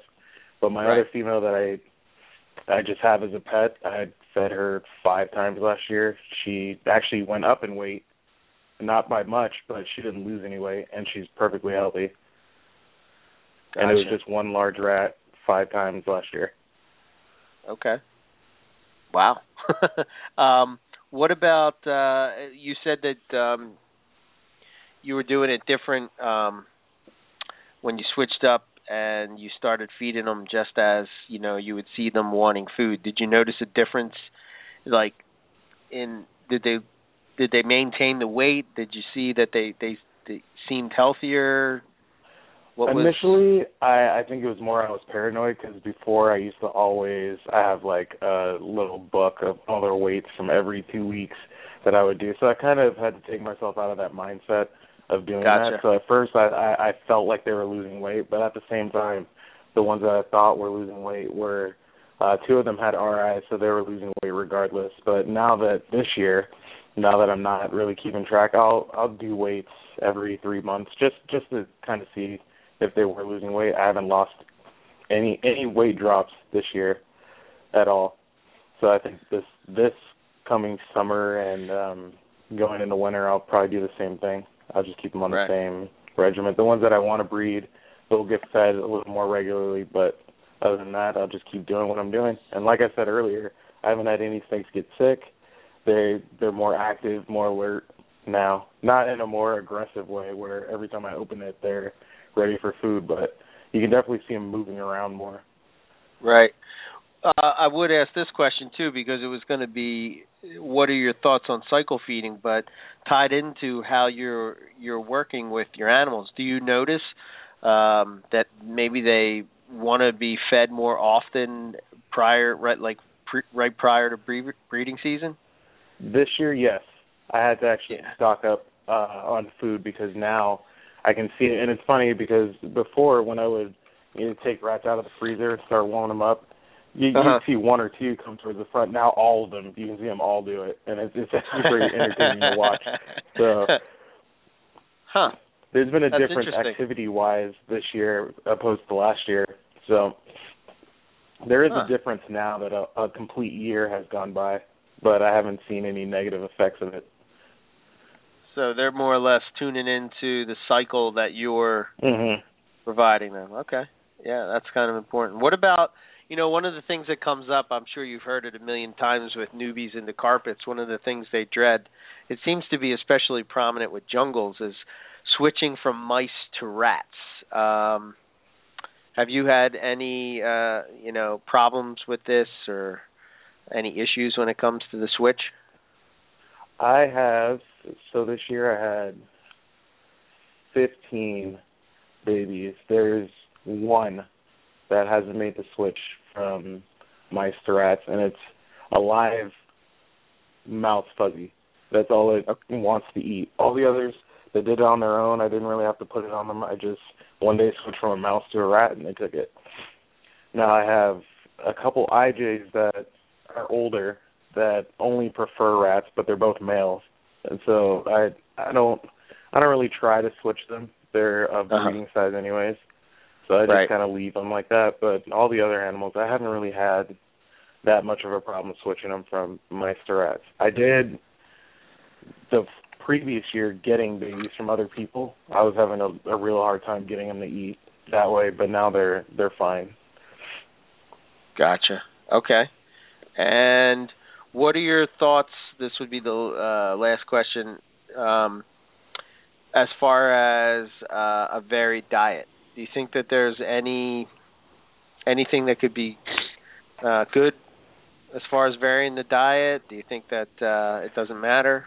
What's your thoughts? I think so because in the wild you would think that they wouldn't eat the same thing every single time. I mean, there's going to be meals where it's going to be identical, but I think that if you can vary it, if you have the means of doing it, like even now with adults, I'll um or subadults or adult males, I'll switch. I'll throw in a mouse instead of a their medium rat, and they'll eat it and then go back to eating rats. I've done guinea pigs before. Uh, I did quail once, and then so this year I'll probably for the adults do chicks and quails.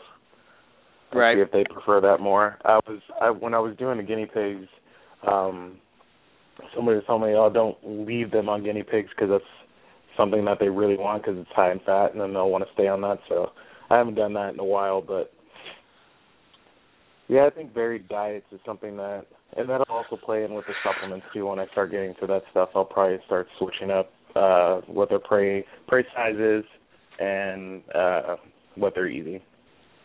I wonder, you know, you just made a statement about how guinea pigs are could be higher in fat. I wonder if that could be beneficial feeding them something like that prior to going into the breeding during the season. winter. Yeah. Yeah. Hmm. Interesting. For sure. Okay. Cool.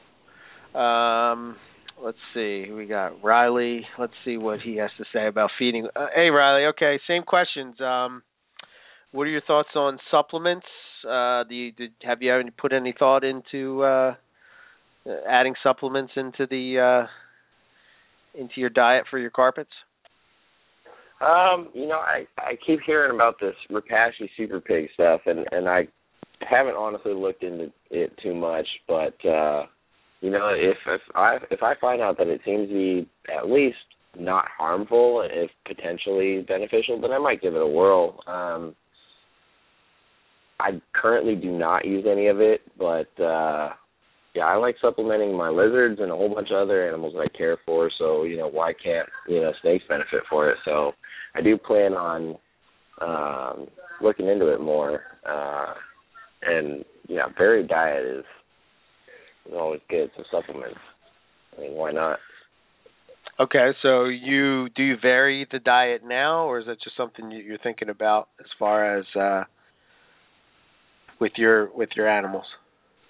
Um, you know, I always try to keep it in mind. Um, I know with the animals I work with uh, at the zoo, they get bored with food from time to time, so it always reminds me about that. Um, I mean, yeah, variety is probably something that I don't put like the highest priority on for some of them, but um try to remember it at least once in a while, that's for sure. okay. What about as far as um you know the size of the prey and the frequency of feeding. Do you have any thoughts when it comes to that? Yeah. Um, so for size of prey, especially while they're growing, I like to see a good solid lump. Carpets can pound food and they can eat massive meals. And from some studies I've seen, you know, you'll get pretty good growth rates out of one larger meal versus um, you know, a few smaller size meals in one sitting. So when they're you know when they're growing, I like to feed them weekly up until like two two and a half years, depending on what they're eating and at what size they're at. Um, typically around two years or three, um, I'll switch into every other week, um, and then into adulthood, I like to go every two weeks, every three weeks sometimes, if I, especially if I'm doing like extra large rats, things like that with some of those animals. Um, you know, if they're already up to size and I'm not trying to get them up to size for breeding season or anything like that, there's no reason to push it. Um, right. But while they're young and growing, I mean, they can handle it. Why not? Feed the need. Right. Right. Okay. um, what about have you had any uh, bad experiences with switching, uh, you know, prey items like mice to rats? Um, not necessarily. A lot of the times I'll find that the jump from mice to rats can be gradual for a few individuals that aren't the most uh robust feeders like um especially in like yearlings sometimes uh they're a little hesitant at first but I like to put on a little show with them you know I, I'm very mindful of how I approach them with that animal if I'm switching them to rats per se um you know, versus dangling the rat or coming at it horizontal, or do I, you know, make it seem lifelike or not? So sometimes I'll pull out the stops to make sure I don't experience um, too much difficulty. But no, for the most part, carpets uh, they're they're awesome. I love them for their appetite. That's one of the, the best things about yeah, right. disposals. Um, that being said, every once in a while I find, you know, some of them can get picky, but it's never for very long. And all right, I think. Uh, do you have any thoughts when it comes to as far as cycle feeding? Did you ever think about that? Yeah, um, you know, a lot of a lot of time with females, I like to give them a little extra as they're getting ready to cool down. Because if I'm breeding them or not, I'm gonna slow up their feeding in the winter. So I've got females that are not quite up to size to breed, but um, you know they're large enough to to handle some fasting periods and I'm really curious to see if putting them through somewhat of a fasting period to in the winter, you know, might make them I don't know, maybe I'll see better results in their breeding down the line once they are uh in the lineup. So I'm curious about that, but I slow it down during the winter for sure. Uh okay. And and leading up to it I make sure they get all they feel like you know taking um within reason so. Okay. All right. Cool. Awesome stuff. Let's see what steve has to say. Steve, what about you when it comes to uh, you know, uh, we'll start we'll start at the beginning. What about supplements? Did you, did you ever think about that or want to add that in or? Uh yeah, Super Pig I had posted I think about a year ago now um asking if anybody had tried to use it. I know excuse me. I know that it uh it does work for bearded dragons. I've seen animals that were adults or babies just go from, you know, red for example, from a simple red to a really vibrant red and stuff um other animals uh other bearded dragons that had yellow in them, same thing, the yellow really started to pop. So I wanted to use it for my snakes. Um but have yet to find a way to give it to them. And that's why I asked how Rob Stone is doing it because I was thinking I'm gonna have to Frankenstein something, you know, pre kill a rat and uh slice its back open and pour some powder in there. um so I I don't know how to give it to them. The other thing, the other concern and issue is that they don't metabolize the same, but I guess no reptile metabolizes anything the same as people or mammals, I should say. Right. Um, so that would just be the only concern, but I'm all for particularly Super Pig because I stand by that product and I don't work for Repashy, but I I see that it does work. Um, so would love to use it. Okay. Something something that I do use currently um are UVB bulbs.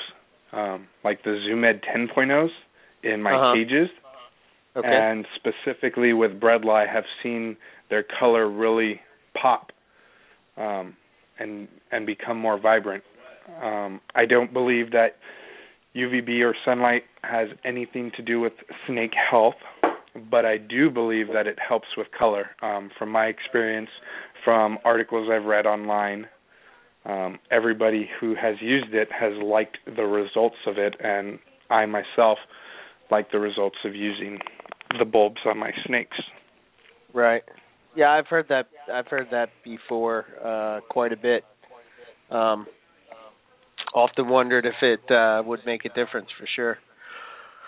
What about um, what are your thoughts with uh, uh, you know frequency of feeding, size of the prey, any? Um, for uh, babies I produce hatchlings, I I used to start them on rats because I personally hated the transition of, you know, buying a snake at a sh- at a show, whether it be a fifty dollar uh, pet or a, you know, five hundred dollar future breeder. I hated trying to switch it over because. I don't know about you guys, but I'm struggling. You guys are talking about switching up the prey and and stuff, and and my jungles and Irian Jayas give me give me a lot of uh back talk when it comes to switching a mouse to a rat. Really? So, yeah. so I used to start them on rats so that way, you know, when I try and sell them I could say, yeah, they're already on rats and then I found that some of the people that are buying my snakes want a pet and they don't want to buy, you know, a, a $3 rat pinky um at their local reptile store or wherever. They want to buy a cheap mouse. Um so now I'm I'm doing mice for my hatchlings in terms of how often I'm feeding them. I feed them pretty well. I I get mice wholesale, so I feed them well because a lot of people kind of like to see that color come in or want a little bit of a bigger baby um to know it's doing well, stuff like that. And a wise man once told me you can't overfeed a growing reptile after it hits adult size, you can overfeed it and make it obese and shorten its life. But up until that point, you know, in the first couple years, in my experience with carpet pythons, you could pretty much slam them with food. Um, and I think, as I mentioned in the last show that I was on, um, I don't do more than three feedings without them um, having a bowel movement. Okay. Uh, my my adults once they hit adult size, whether they're breeders or pets, um, it's it's only a few times a year.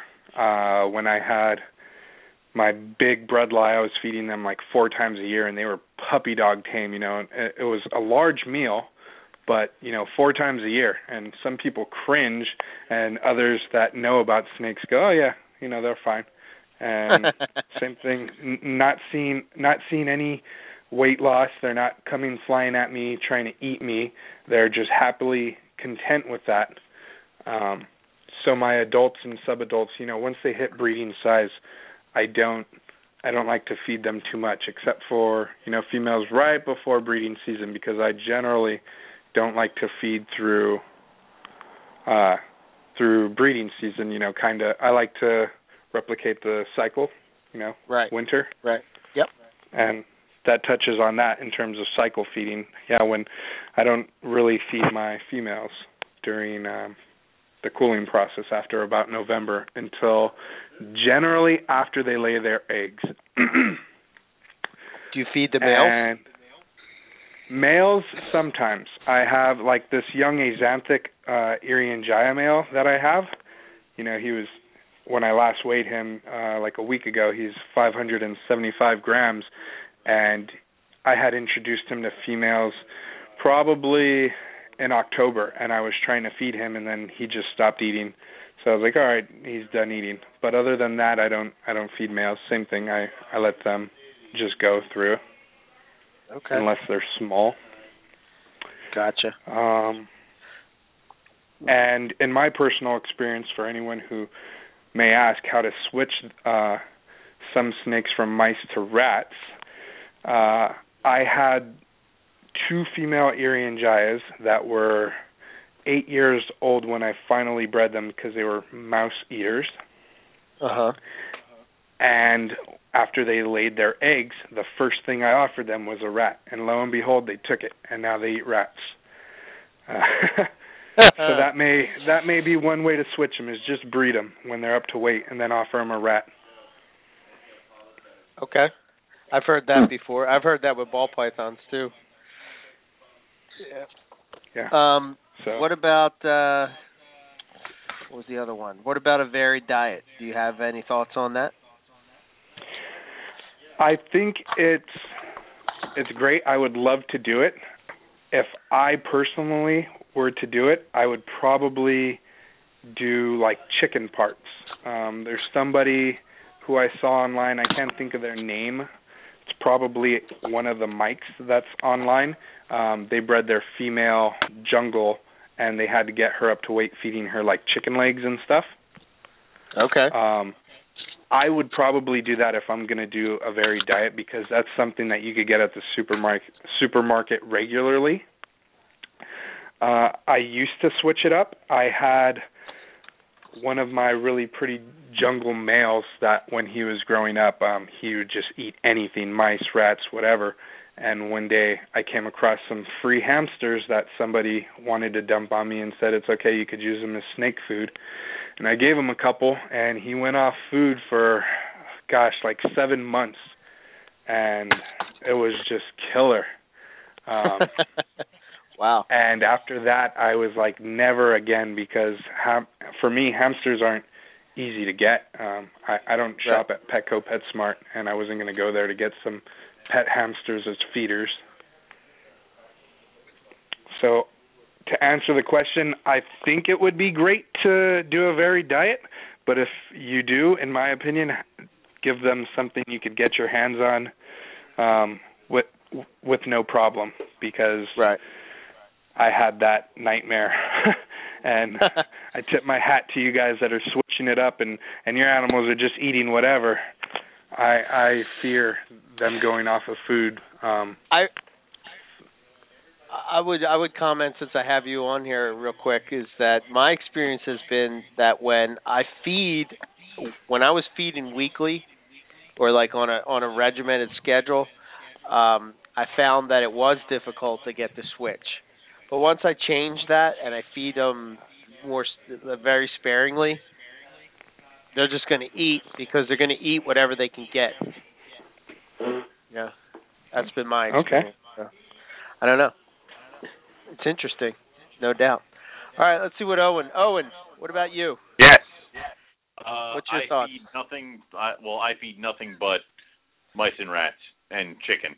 So I don't feed sparingly. I will give the scrubs mainly a bird diet because it allows me to feed them on the same regiment that I have the carpets on, but it doesn't let them get fat. They keep that lean scrub body. Um, Right. And I've found that certain other animals will like chicken too. But I had the hardest time getting my Macklot's python off of chicken. Um, it actually took his first breeding season of going down for several months without food to get him onto rats. And Uh-huh. I refused to give him any more chicken because I don't want to do that again. So um, it's uh, it's one of those things where you know I don't really vary their diet too much. Uh, when they're babies, I will raise them on mice, and then once they're old enough or large enough, before probably their first year, I will get them onto rats, and then that's it. Then they're good. Um, I don't ever move them onto anything else or vary it or change it. Uh, I was one of those guys that when I first got into carpet pythons, someone explained to me that pinkies and fuzzies don't have anything in them, and they're pretty much just water. So I was dipping the pinkies and the fuzzies in calcium powder and Reptivitamin and all that other stuff, and then I kind of just got it into my head to get them to their larger prey item as fast as you can, and that's better for them than dealing with that or starting them off on like hoppers where they have the bones and they're a little bit older in the mice, so that always seemed to be better for them. Uh, and that's pretty much what I do. I mean, I don't supplement anything anymore now. Uh, I just nat just feed them what I got. So, how about you, Eric? Have you had issues with switching from mice to rats? Never, never. At Okay. well, I I had one, and that's because Mhm. it was a coastal carpet that all I did was keep feeding him mice and mice and mice and mice and mice as he got older, and then all of a sudden I ended up having a two-year-old that was uh too big for the biggest mice I could get and wouldn't take a rat. So now I just make sure they're going to trans. I just transition them over to rats while they're still tiny, because I just I've never had a baby carpet that's still in a baby rack refuse to transition over from mice to rats. Um, they seem to just kind of latch right onto it. I just transitioned over my newest Xanic Jag, uh, and he took it like a champ. Of course, I'm saying this, and my albino is giving me trouble right now. So let me get back to you on that. let me I mean- stop what I'm saying, and I'll get back to you on this. okay. So- as I mean, as far as oh, go ahead. No, I mean, I, I I just I haven't had a problem in a while, like a very very long time. So Right. Yeah, Darwins can be uh quite picky eaters for sure, no doubt. what is Uh, what is up with that? Why is I that? I don't know. Jerks. Probably because they're very close to the wild animals. I don't, I, you know, they're wild cousins or whatever. I don't know. Not a lot Stop of generations removed. You're making sense. Stop making sense of this, okay? Just call Yeah. them jerks, and we'll move on. Um. Okay, so for me personally, currently I don't use supplements, uh, but I have wondered about it, and um, I wonder if it would help with the long-term success of carpets. And I have Mhm. a couple thoughts that kind of makes, at least in my mind, it makes sense. Like for instance, um, you know, people often wonder they get slugs. Uh, people often get, uh, you know, poorly calcified eggs. Um, you know, and basically you have to think about if you really don't know where your prey your food is coming from how do you know what kind of diet the food is is getting Yeah. um and that can make a difference in uh you know how your animals how healthy they are i mean basically if you eat shit you are shit um you know that kind of mindset um I don't know. Adding calcium to the diet, I, you know, the the debate is there on if they're eating whole prey items. Uh, wh- what's the need? Um, I guess you know, but what is anything getting lost when the food is frozen? You know, um, I don't know. It's something that I've thought about. Um, I know that for people, uh, frozen food, you know, some people will say loses nutrients and um, you know vitamins and stuff. Um, you know, I, I don't know. I often wonder if that's why Matt does pre-killed prey. Um, I think Matt know, does pre-killed prey because it's easy for Matt. I mean, Right. let's let's not go into it too deep. But well, you think he, about like he's the, the, the same thinking I do. What if, what would make this go easier? Done. yeah.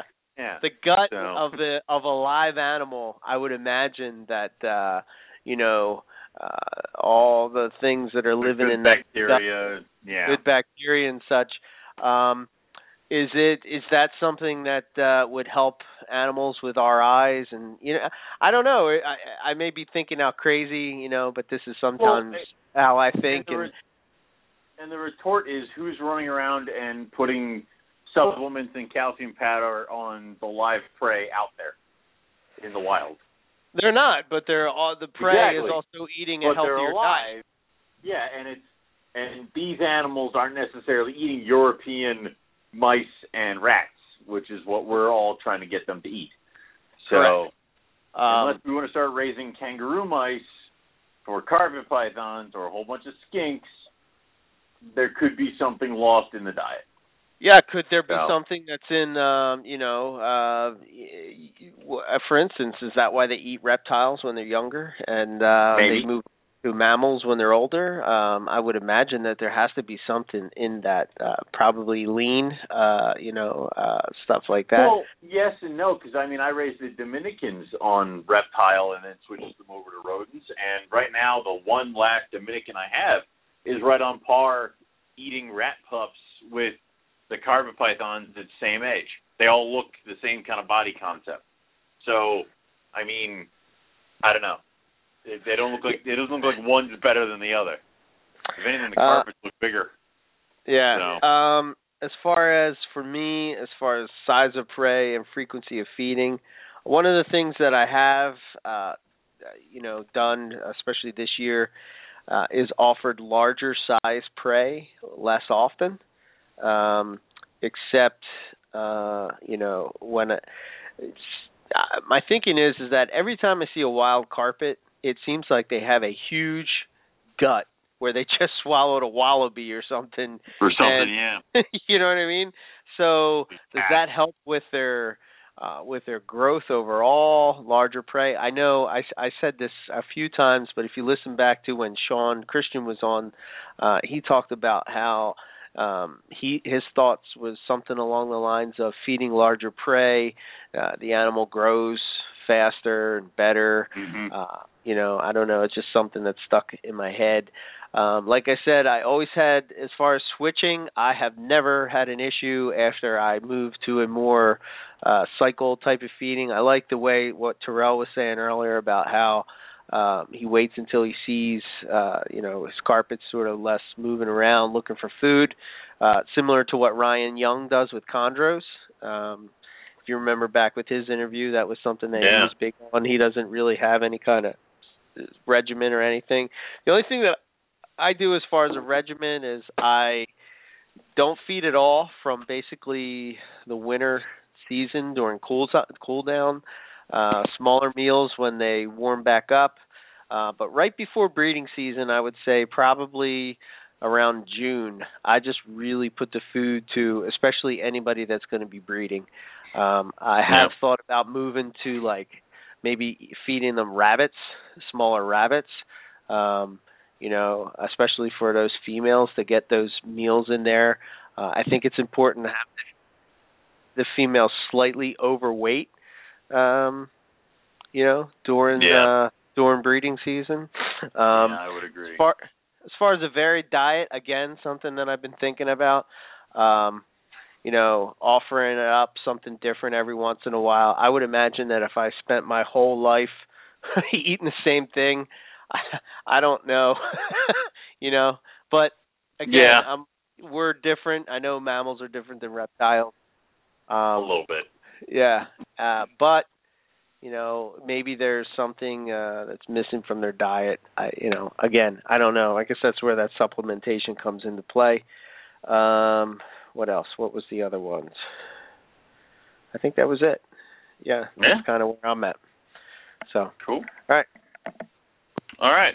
So I guess what we're getting on to now is your thoughts on a UV cycle uh, and light cycles. Terrell, do you use UV bulbs in your guys, or do you have a light cycle for you guys? Um, currently no. I used to have for the ones that were in enclosures. I had lights in there, but uh currently, if it's not going to be an overcast day, I'll usually just open the the curtains in my room, and then it's pretty well lit in here. So the sun comes up, it'll be bright during the afternoon, and then when the sun goes down, that's pretty much all all the light I get till I get home. I don't really do anything other than that. okay. Uh, do you see any added benefit? Maybe have you seen anything online about UV uh, light Um, I've being a seen- good thing? I've seen uh that UV over time brings out their colors better, hmm but I that would take me a while to actually figure out if that was true or not for my animals. When I take them outside, they look good. That's pretty much how That's a as far as yeah. the UV goes. well, there you go. Just So- take them outside every once in a while. yeah. Yeah, I live right next to a park, so when it's warm outside, I'll usually take you know three or four at a time and just have them out on the grass. Thing. That could go amazing if somebody were to be walking by and not notice that Terrell was just out there with a bunch of carpet pythons and bloods. I mean, they're great. Oh, anyway, um, but there was the question that kind of popped up in the uh, the discussion group over on Facebook, where and it kind of fits in with UVB UV. Um, if you had UV on your baby snakes and you sold it, do you think that it would now decrease in color and kind of look uglier after somebody bought it? So look, the absence of UVB after Yeah. you sell it, kind of. Yeah, or supplement. Um, We're talking about sort of like that too. it's sort of like misrepresenting the animal. More yeah, would that kind of be You're- like pulling the wool over somebody's eyes a little bit? Yeah, it would be if I could confirm that it actually changed the colors of that animal that drastically. Very good point. so, all right, I, I'll I'll buy that one. It's almost like staging a. It's almost like how yeah, that's I exactly. It's take like the animal and take the picture, and it looks amazing, and then you get it, and you know you take pictures with your cell phone. So yeah, I've had and I've had that happen where I've bought animals and they're like, "Oh, this animal looks amazing," and like the lighting they're using, I could tell that they were, you know, trying to sell me something, but it, it wasn't as bad as I thought when I went to go see the animals. Like, "Oh, well, right. here it is." Hmm. there it is. All right. Well, Yeah, so I could see I could see UVB playing into that, and then you know the person that you sell it to not having it and being a complete not completely different animal, but the color's not standing out as much as you thought they would. Right, and they might be a little disappointed, and you don't want. Mhm. That's all you need is somebody being a keyboard cowboy about you or something like that. Yep. Yeah, I could see that. All right, so that's that's that was a good example. I like that. Um, Riley, what do you think about UV bulbs? Do you use any on your guys? Um, looking around, no, I actually I don't use any UV on them. Um, okay. Uh, I, I I have uh, a couple angles in the room that I have everybody in where I've got windows so I can get sun coming in from both ends at at different ends of the day, and I, I'm sure to leave my blinds open so it kind of reflects the natural sunlight cycle that's going on outside. And um, I also pay attention to if I'm going in and out of the room, uh, whether I've got just the overhead lights on or off. Like if I'm doing stuff kind of you know, well after 7:38, and you know, naturally they'd be experiencing a dark part of the day. I'm I'm pretty aware of that, and I try not to uh, use any overhead lights. I'll actually walk around with a flashlight in my own room. I've got lights everywhere I can just pop on. It's like, you know, they probably won't really care, but um, I try to, you know, stick to the light cycle that I have going on and let them adjust to that, and kind of let that dictate things. Okay, so you just kind of well, you you're another one who has natural light coming into the room, so that dictates your light cycle, kind of. I mean, Yeah, and I've Oh, also got a okay. couple little small skylights in my ceiling too, so they are always getting some sort of uh photo period that's pretty similar to what's going on outside where I'm at on a daily basis. okay, that that that's good. And uh, same question we kind of put to Terrell with that. Do you think that kind of taking an animal that's raised on supplements or UV and then selling it, uh, do you think that would be kind of like misrepresenting the animal a little bit? Or do you think that's not going to uh, be that much of a difference? You know, if you're going to see a difference, it's going to be down the road, like six months to a year. And I think at that point, if anything, it's going to be really subtle. You know, Mhm. say you raise a baby on supplements and he's under UV his whole life, and then he, you know, hits a year and he's sold, and then that person keeps him in a rack system. Um, first of all, they're not going to see that animal 24/7 to sit there and go, "See, he looks like crap today. I told you." But um, you know, they're only going to see him when they check on him, pull him out the tub, and or take him outside or do things like that. And I, I don't know. I I think uh, with the way reptiles' bodies respond to changes in supplements and things, there's such a long lag time that it's very long and gradual and slow and, and minimal at best. So, I, Yeah. you know, to go all the way and say misrepresentation, you know, you'd really have to have some pretty strong evidence to sway me that way. If if I sold an animal and somebody came at came back to me later and was like, "This thing looks brown and gross," and you sold it to me, and it was, you know, neon green or something, it, you know, uh, Yeah. I'll I'll entertain the idea and see how valid that is, but I can't imagine there's too much difference in there. So I don't know. I I I'd be hard pressed to see too many experiences with people saying, "Oh, you know, this is this is not what I paid for" or something like that. So I don't know. I don't think it makes I- too much of a difference. Yeah, I, I would kind of agree with that one. So, all right, guess we'll move to Steve. Same question. Do you use do you use any UV on your animals? I do. Okay. Um, I like to use it on my adults. As I mentioned, I, I did see a difference with uh, specifically my Bredli. Um, their color just looked more clean. I'm sure some some of you guys have seen carpets where it almost looks like they have a darker haze over them, not necessarily muddiness in their color, but just kind of a, a dark haze. Um, Mhm.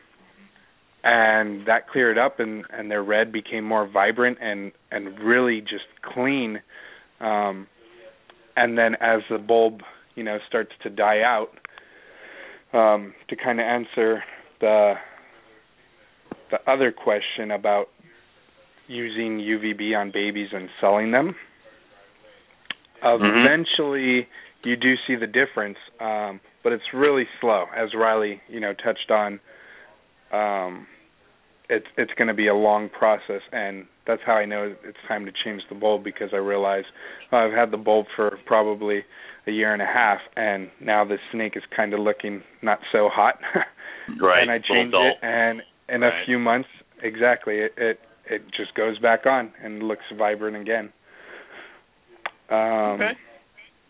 I don't think any of us are are trying. I mean, with with the people I talk to in the carpet community, any of us are trying to pull a fast one over the other. Um, Mhm. I think everybody's pretty solid, at least that I communicate with. Um, and I don't think anybody would try and and make just a quick sale and make their animals look good. And most of the time, um, the carpets are going to color up. So in six months, you know, when it's in their care, by that time it should be coloring up just naturally without light, and they should be pretty happy with it. Yeah, Um, that that is true. I mean, they do get brighter as they get bigger, and for all you know, they could be complaining, and then the animal can shed, and then they won't complain anymore. So, Yep. yeah. Well, they're gonna rec- they're gonna eventually complain regardless, right? Just kidding. Oh yeah, well, it's always With something. Why'd you get me addicted to this hobby? I know. Yeah. I mean, it's Damn you! It, I I only have several of Eric's animals so that I can call him and complain in the middle of the night. So you know, yeah, okay. perfect. Eric, Ah, lighting UVB. Um, I don't know. I don't know if UVB matters or it don't. Um, I think with diamond pythons it might have a uh, uh, be very important. Um, and I have heard that, and I do follow that.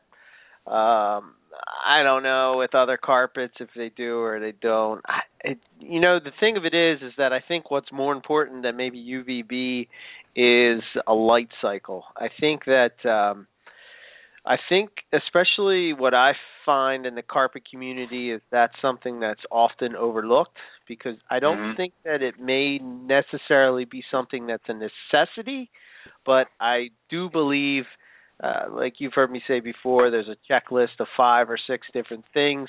In order to be successful with breeding carpets, I think you have to have at least three or four of them checked off.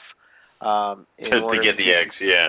yeah, and it can be it can be any three, but those you know you can't just do one. Like for instance, you just can't drop temps, and you're going Right. to be successful. You know, it has to be a little more than that. I think, and sometimes I think that we don't even realize things that is happening in our rooms uh that we think that we're not control like for instance i hear i used to hear a lot of people especially on the reptile radio days they would talk about how they don't drop temps you know Right. but their their collection is in a basement well guess what you know at nighttime when it's when it's Yeah. 30 degrees outside regardless of whether you drop the temps or not the temps in the house are dropping down you know yeah. um you may not think that you're dropping the temps but the ambient temp of they are. of- Yes, Yeah. yes. I found that even when uh in my past when I've had a space heater running and it runs at night and even if I have it at the same temperature or a little more, it doesn't hold that ambient temperature. When I was doing the ambient temperature whole gig, I Mhm. had a hard time keeping the ambient temperature up at night.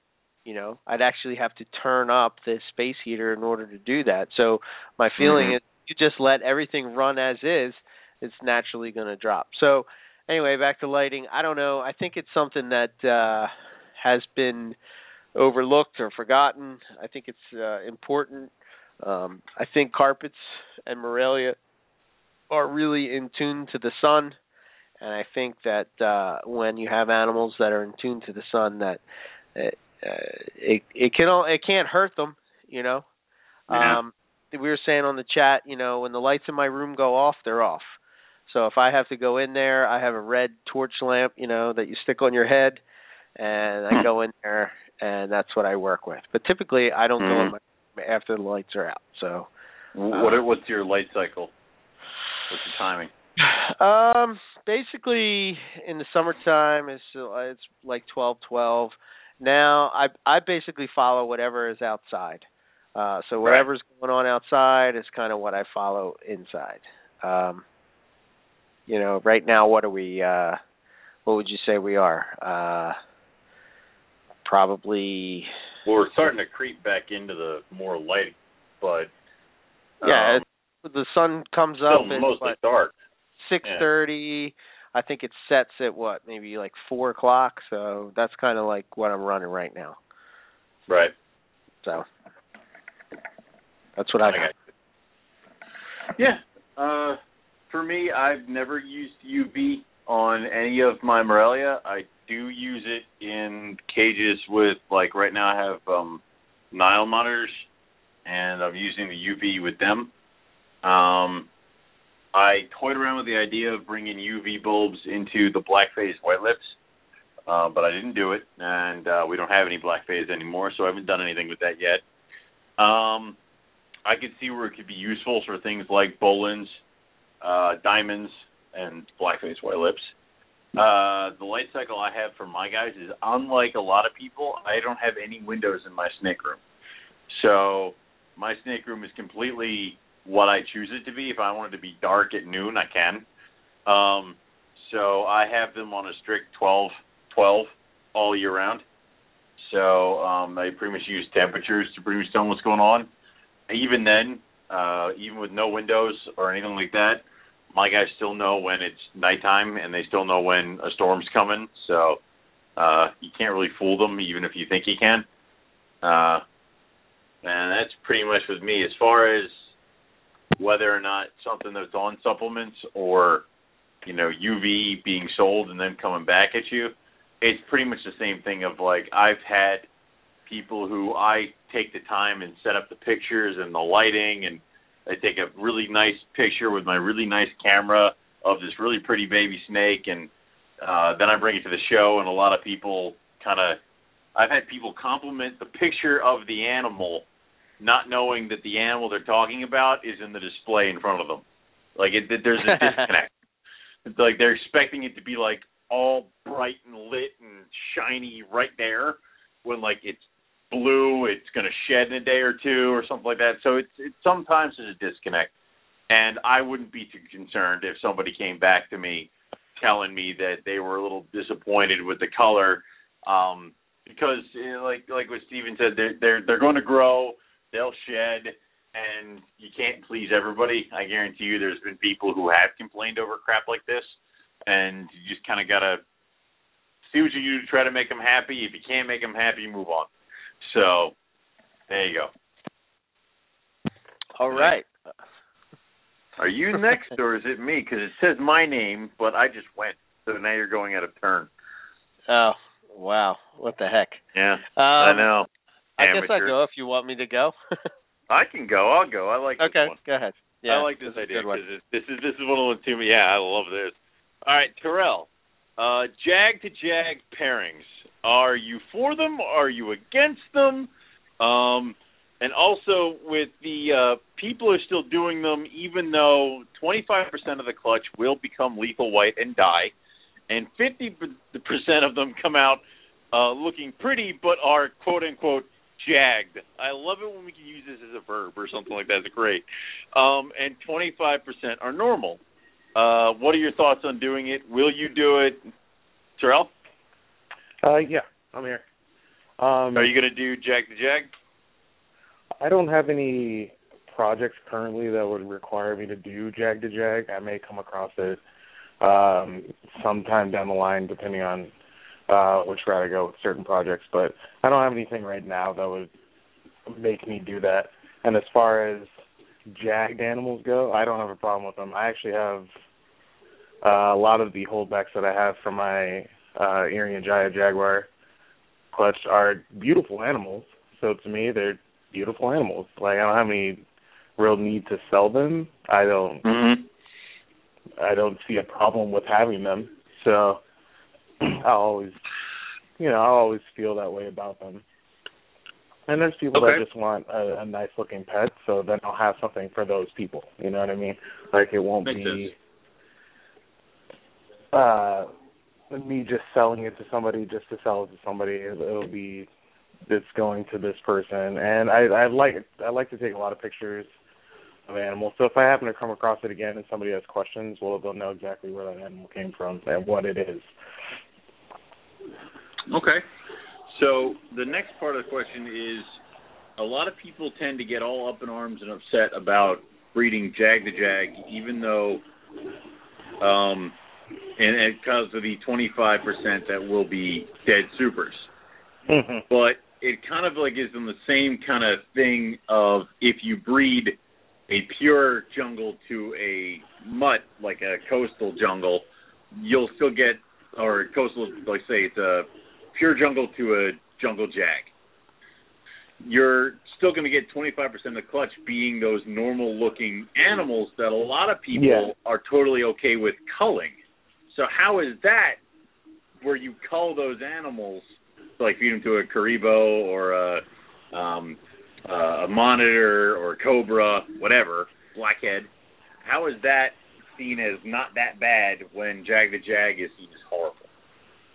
You know, I I've asked that question too, and I really don't have anybody anything against anybody that culls animals.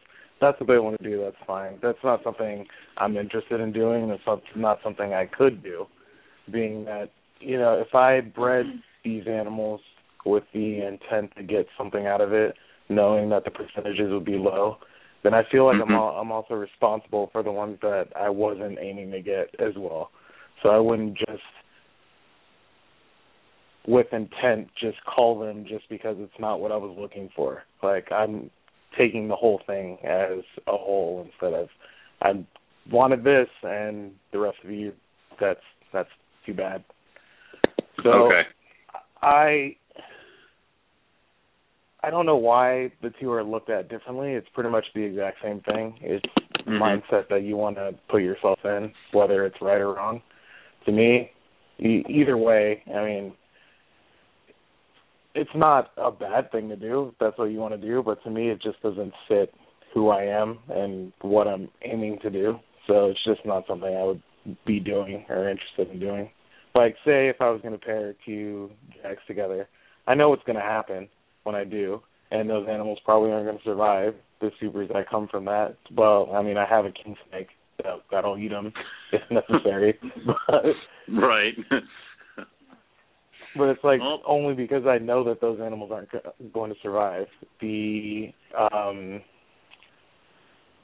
the siblings of that are I'm still going to have around. I'm not going to call those two just because they're sibs and people can mistake them for something else. That can really happen with anything that you pair together.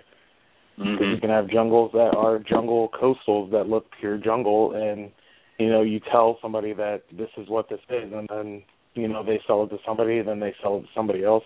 Well, that information's gone now, so it's just as irrelevant as having a sib. Right. Right. And that's and then it can be labeled anything. Mhm. I got you. Okay. No, that's good. I like those. Um like I said, this is always one of the, it's one of those hot button topics and thank God you're not one of those people that's like, Maybe mine will live. It's like no. Yeah, no, No. Like, I I've read what everybody's had to say about him. You know, I've seen what people have tried and the the scenarios that they put. Oh well, you know, if I do this or if I you know cool them down to this, maybe they'll survive. It's like they're not. They're same not thing. It's the same survive. no. So, You so, cut it open and replace its innards. Well, all right, make give that a shot, but no. yeah, yeah. So I'll, Uh, I mean, I'll entertain what other people want to do with their own collections, but it's just not something I'm interested in doing with my own. I got you. So, all right, uh, Riley, same question. What do you feel about Jag the Jag? Would you ever do it? Would you not do it? Um, and what do you feel about the kind of uh, stigma between Jag Jag the Jag versus culling uh, mutt animals? Um, you know, I haven't done one thus far. I don't have any plans in the foreseeable future of doing any. That being said, I I wouldn't shy away from doing one if it achieved an end goal in a project that I was really stoked on. Um, you know, for me, it's a matter of as long as you know what you're getting into and you're prepared to, you know, handle the results, whether that be um holding on to animals that are just like too far whacked out to uh justifiably put in another home without being super sure that the people know what they're getting into or Mm-hmm. you know uh, feeding out animals that don't make it or animals that are you know suffering because of a deformity or you know just the fact that you're going to get something that it might be there for a week and it's guaranteed to you know kick the bucket within a month. As long as you go into it knowing what you're getting into and are prepared to handle it you know more power to you. I personally it's none of my business what everybody else is going to do and, and you know i i'd honestly like to see that puzzle solved sometime in the future. So if we just shy away from that and avoid that you know nobody's pushing it. And we might never ever figure it out. So that being said you know go for it. Um the stigma of you know what's the difference between that and culling animals? I, again same thing. Like if if your prerogative is to not sully the waters with you know a risk of somebody misrepresenting a mutt and selling it off and completely throwing off some bloodlines and starting a chain reaction of misinformation and stuff then you know i respect that decision entirely as well too. You know to some degree it's wise to try and um maintain as much accurate information and and share that as possible. That being said once the animal's out of your hands you have no control over it. So Mm-hmm. I personally probably wouldn't uh be able to just throw a 100% healthy animal in a freezer just because it's, you know, a red light coastal IJ Darwin, you know, and it just looks like a Picasso or something. Um Mhm. if it eats, if it's healthy and and you know, nothing's actually wrong with it, uh I'll either keep her to put the time in and effort into finding it a home where I know somebody's gonna, you know, be aware of that fact. I'm not gonna I don't know. I, I I just couldn't throw something healthy in the freezer. But you know, if that's what somebody's going to do, that's what they're going to do. And, and again, it's none of my business. Um, if I popped something out that was super whacked out, but it was alive, but I didn't think it was going to survive. You know, Terrell said he's got his uh, king snakes. I've got a cribo that that dude is pacing at the window all day, every day for whatever comes by, including Always my hungry. Oh, he! I, I've learned I can't ever feed him barefoot because my feet are usually too close to him and they're warm, and he goes for them first if I don't have food ready. So Oh fish, quail, rats, mice, whatever, snakes, lizards, he'll eat it. So um if I found myself in that position, I, I have options to handle it. I'll probably try and avoid it though. But Yeah. if it if it gets me to where I want to go in certain projects, then I'm not gonna let it stop me. All right. Cool. All right, uh Steve, same question. So, jag to jag pairings. Um, Mhm. as Riley mentioned, you know, if people aren't doing them, then we'll never get a, a super that survives. And everybody says that there's never going to be a super that survives, but who knows?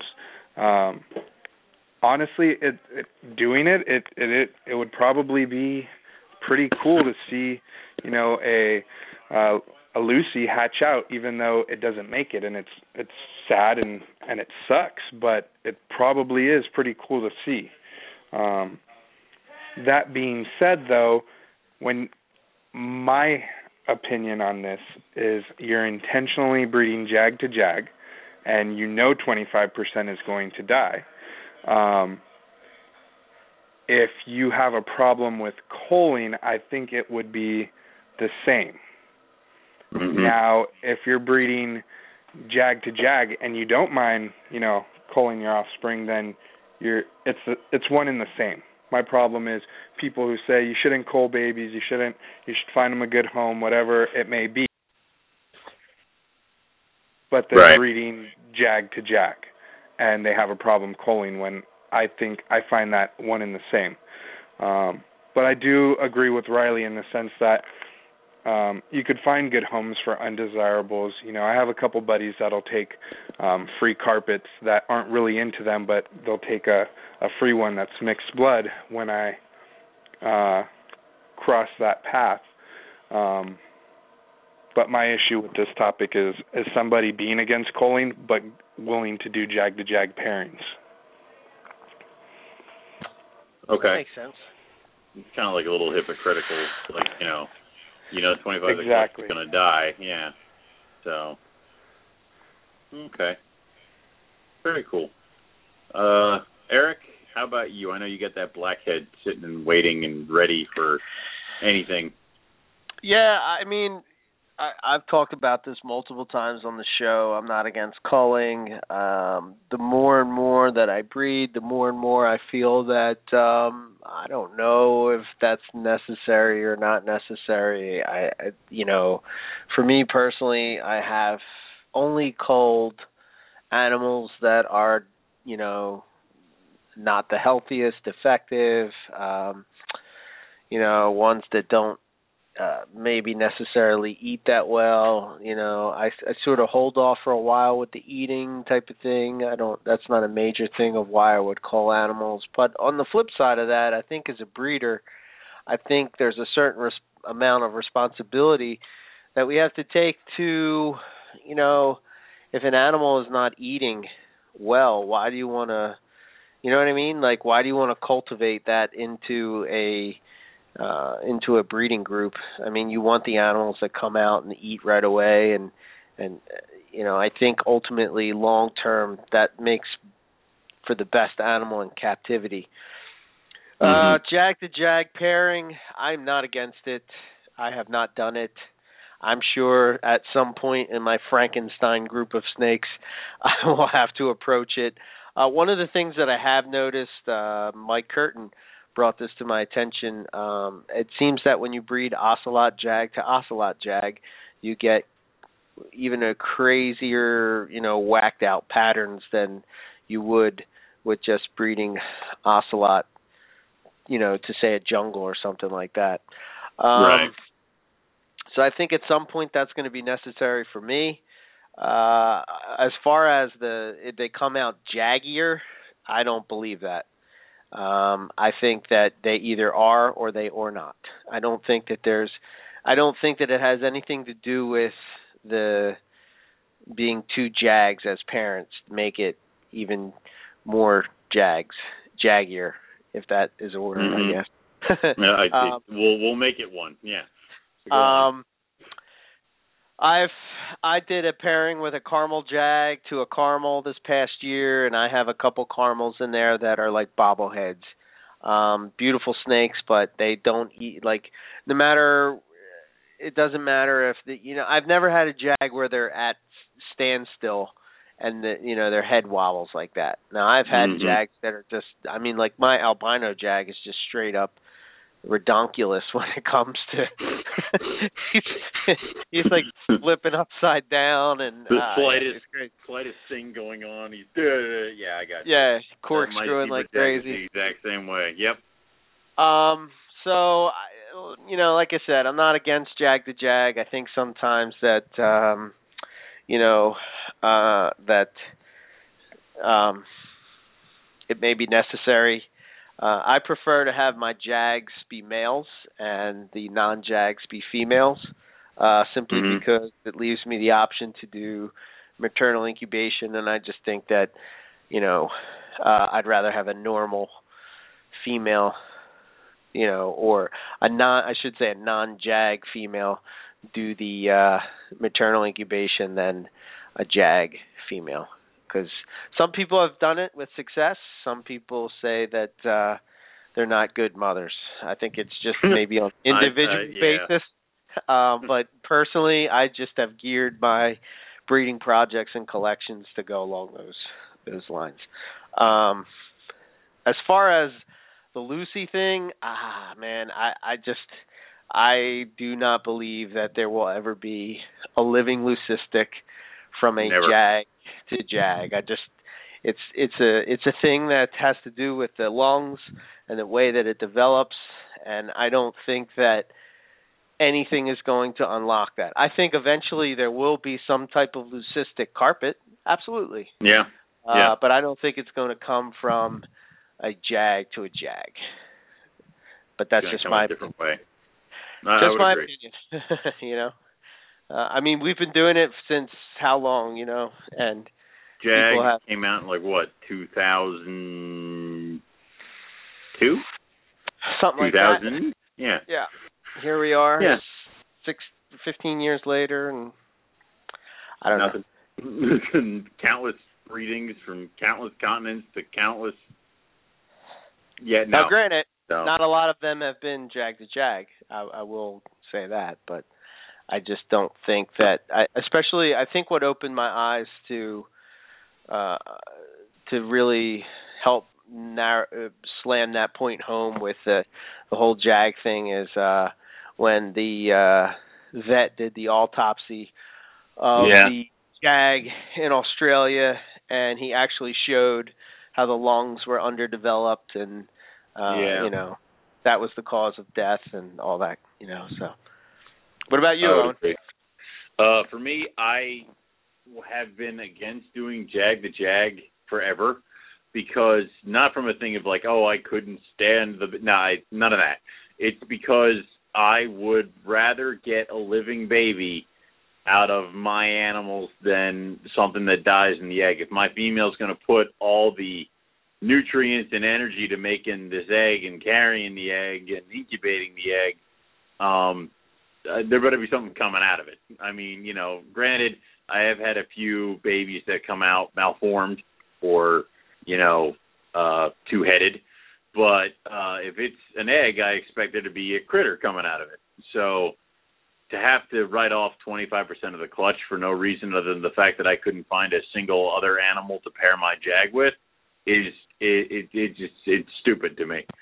So I wouldn't do it. Um as far as culling, I have no problem with it. I've culled numerous animals. A lot of them were jags that came out of the egg and were just too far, too messed up to do, like to function. Uh, I had one jag that would neuro so badly, uh, and it was constant neuro. It couldn't actually slither. It would like roll places. Um, and I threw that in with one of some of Andrew's mangrove monitors, and they ate it up. Uh, but then I've also had animals like I had one jag that was born with one eyeball. Um, he had the second one, but it was really tiny and it was all black, so uh, and he couldn't see out of it. But he ate and he functioned, and I found a friend who was just looking for a pet snake, and they took him, and he's apparently doing fine. He's not the size of any normal uh jaguar or male jaguar of his age, but he's still kicking. So um I could see doing that as well. Um but as far as, you know, culling for blood percentages, um I could see people doing that. I have no problem with people doing it. I would never do it. Um I would always just tend to find a way to, you know, sell the babies uh somewhere else represented. I mean, if I took a box of mixed blood babies to uh some of my friends who I know are a little bit of wholesalers, they would take it and be happy and then if you went to one of the wholesalers and bought yourself a pure coastal um and then found out it wasn't, well then what were you doing buying pure animals from the wholesaler? You should be going to somebody else with lineage and all that stuff. So you kind of you're in it for your own. So that's where I would go. Uh I would not. I would avoid Jag the Jag. Um, but I keep finding it to be harder and harder to do with the animals that I have. Um, Right. It's kind of like I, I mean I didn't listen to you. I have a super caramel uh, Jag female, and I'm like, what am I going to breed you with? Crap! I have an Axanthic Jag. Damn it! So it's like I I want to do this pairing, but it's like shit. So I'm trying to figure out. I I got a normal Axanthic male, and I have a female super caramel that's not a Jag. So what I'm probably going to end up doing is a few years down the road, the Axanthic Jag will go with the super caramel, and the normal Axanthic will go with the super caramel Jag. We'll avoid the Jag the Jags. We'll get what we want, but it's like the best looking super caramel is not going to go with the best looking Axanthic, which kills me because they're both Jags. So right. I may be, I might be weak and end up doing it, but um, I'm going to stick to my guns so far. So Okay. Cool. All right. Well, we have very limited time left on Yes. the uh show here. and We have. Yeah. we have a whole bunch of topics you went left. ape shit with the freaking go. topics. It's like, Yeah. dear God. Um, so this is what I think we should hit on. Uh, we're going to hit on. We're to. Uh, we'll jump ahead. Um, and I wanted people's thoughts. Let's see, what time do we got? Thirty-seven. So we could We time. Hit this question. What is your thoughts on? Uh, where's it at? Uh, da, da, da. Um, the whole marketing thing, um, and then what we got going on for the season. Um, Yeah. And we won't. So let me let me get this up. Uh, I'll hit the marketing one, and you can hit the going on in the season. So Hey, All right. you got it. get Terrell going on here, and then we'll get out. Okay, Terrell. Um, this is something that for me I've seen happen a lot, and I'm curious on your guys' thoughts on this. And I think that it's uh, I think that it's in a way it's kind of a, a a good thing as far as marketing, but at the same time I think it's a little bit um, misleading to a certain extent, and it has to do with um, the thought of when it comes to calling something a name that uh, is from an animal in its lineage. And what I mean by that is like I guess the perfect example would be Gamma Jag.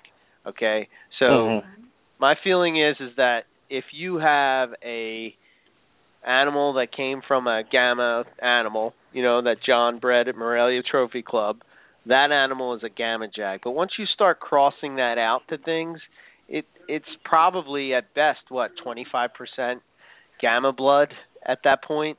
So at what point do you stop using that as sort of a uh mine is better than yours type of thing. I mean, to a, to to one side of it, I feel that yes, it uh, it it does explain lineage, but then to the other side of it, it's you know how much of that lineage is in the animal. What are your thoughts?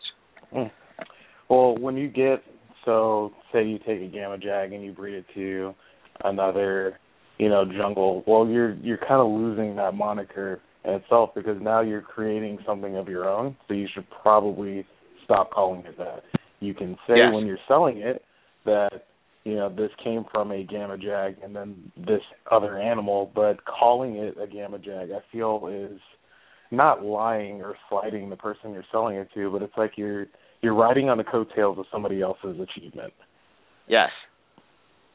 Like if I were to own a gamma jag and I put it to something else, you would never hear me call it a gamma jag. Like, well, one of the parents was, you know, a animal from gamma, and then so and so X and Y put together. This is what this animal is, and now if I were going to call it a line and it wasn't just a one-off thing, then I would give it its own name.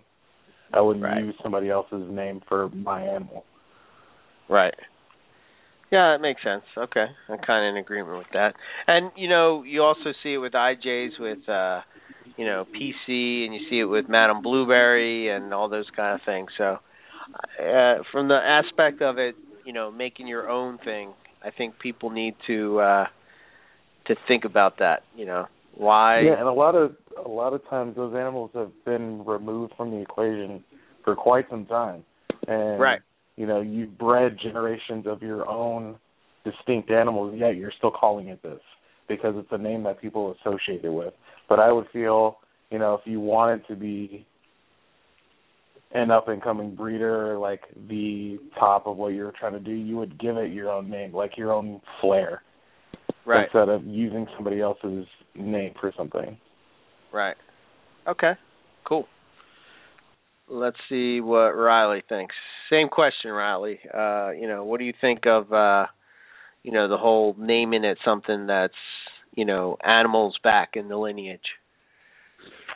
Um, so I I do have a, a gamma jag uh, sibling, so so don't hang me there. I'm a sibling, and mm-hmm. no no I nose on too. those. But um, the dude is I mean he's amazing. Every time he sheds, I'm I'm blown away. But uh you know, I think when it's it's coming kind of I guess so the best way to put it would be like one of the first generations from you know say uh, at least a 50% gamma animal or something like that or it's got really close ties um representing offspring saying that it it came from uh, a high percentage gamma animal or you know if it's directly from the original uh the original animals and yeah i think that's all fine and good. You know people like to know lineage and i i totally support lineage information but i can totally see exactly how putting such a kind of a reputable title like that is almost like putting an animal on up on a pedestal and and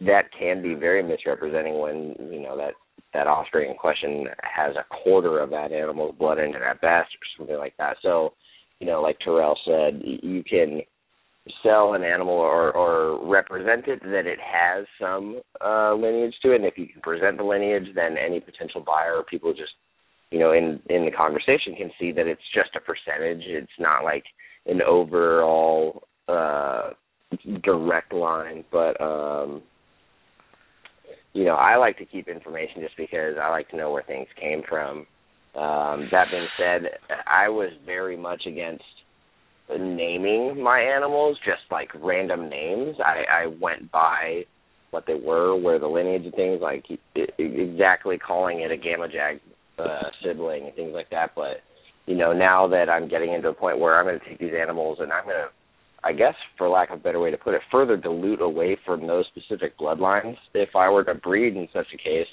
um, you know, giving it a name, it, it kind of reminds me of how like chondro people really like to uh remember certain breeding animals names and you know they remember the name and they keep track of that lineage so they know that it has those uh bloodlines in it but they're not you know under the impression that it's only that. So i don't know i i think to a degree it's good to keep that information uh attached to animals when transferring ownership or you know just make a note of that. But yeah, to a degree, it's inaccurate in my opinion. Yeah, yeah, I, w- I would agree with you. I think you got a you made some good points there about as far as the the lineage and such. So cool. What about you, Steve? What do you think? Same question. Um, I'm sorry. I was. I'm not going to lie. What's the question again? I'm reading. I was reading about the Rapache Super Pig. No worries. I'm listening. Oh no, the Gamma Jag, the Gamma Jag Yeah. and Bloodline. Because I was listening. I'm a good multitasker. I swear. Yeah, that's Okay. cool. Um, no worries. No, as as Terrell, you know, mentioned, um, it it's kind of it's so many generations removed sometimes, and you don't even know it because somebody's representing that animal with that bloodline. Um, and in my opinion, it, it kind of depends. Um, you know, Riley said he has a gamma, I think gamma sibling, not a jag, um, and Right. that thing is stunning. If the animal produces, you know, great stuff, um, then it's still got those gamma genes clearly. I mean, gamma, that that whole line, it's just, I haven't seen a bad animal from it. Um, so you're kind of saying, you know, the ingredients in there. Um, I think the tough part, like for me personally, I'm constantly posting, you know, Nick Mutton Bloodline, Australian Addiction, whoever produced it, um, trying to mainly give them credit. You know, um, I bought these animals from them. They they worked hard, and if you look, um, they'll say who they got their animals from. So it could all be traced back. Right. I personally would love to produce a stunning clutch of animals um, and say this is Steven Katz's bloodline or SBK Reptiles bloodline or Diablo bloodline and that stick. But my uh, concern is sounding, I, in my opinion, like a thief. You know, somebody else put this hard work in and and spent the money maybe or or chose the right animal to pair it with and you're just wiping their name away. Um, so I think it's important to represent how much, bl- what percentage of that bloodline is in there. But don't you think to a Um, certain ex- don't you think to a certain extent that you're taking that breeding project in a different direction? Yes, in a lot of ways. Um, the other reason to do it though is say somebody like you guys who's who's into breeding and and want to keep track of bloodlines, you're going to know.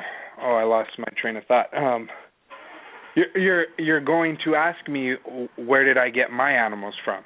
So putting say uh, Gamma Line or Nick Mutton Bloodline, you kind of already have an idea. Say I post an ad, you know where these animals came from.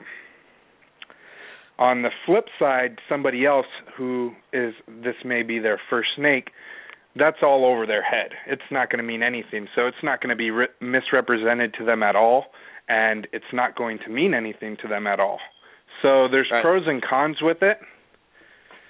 Um, I think personally why I do it is I don't want to seem like I'm stealing the name or trying to this is this is Katz line, you know, stuff like that.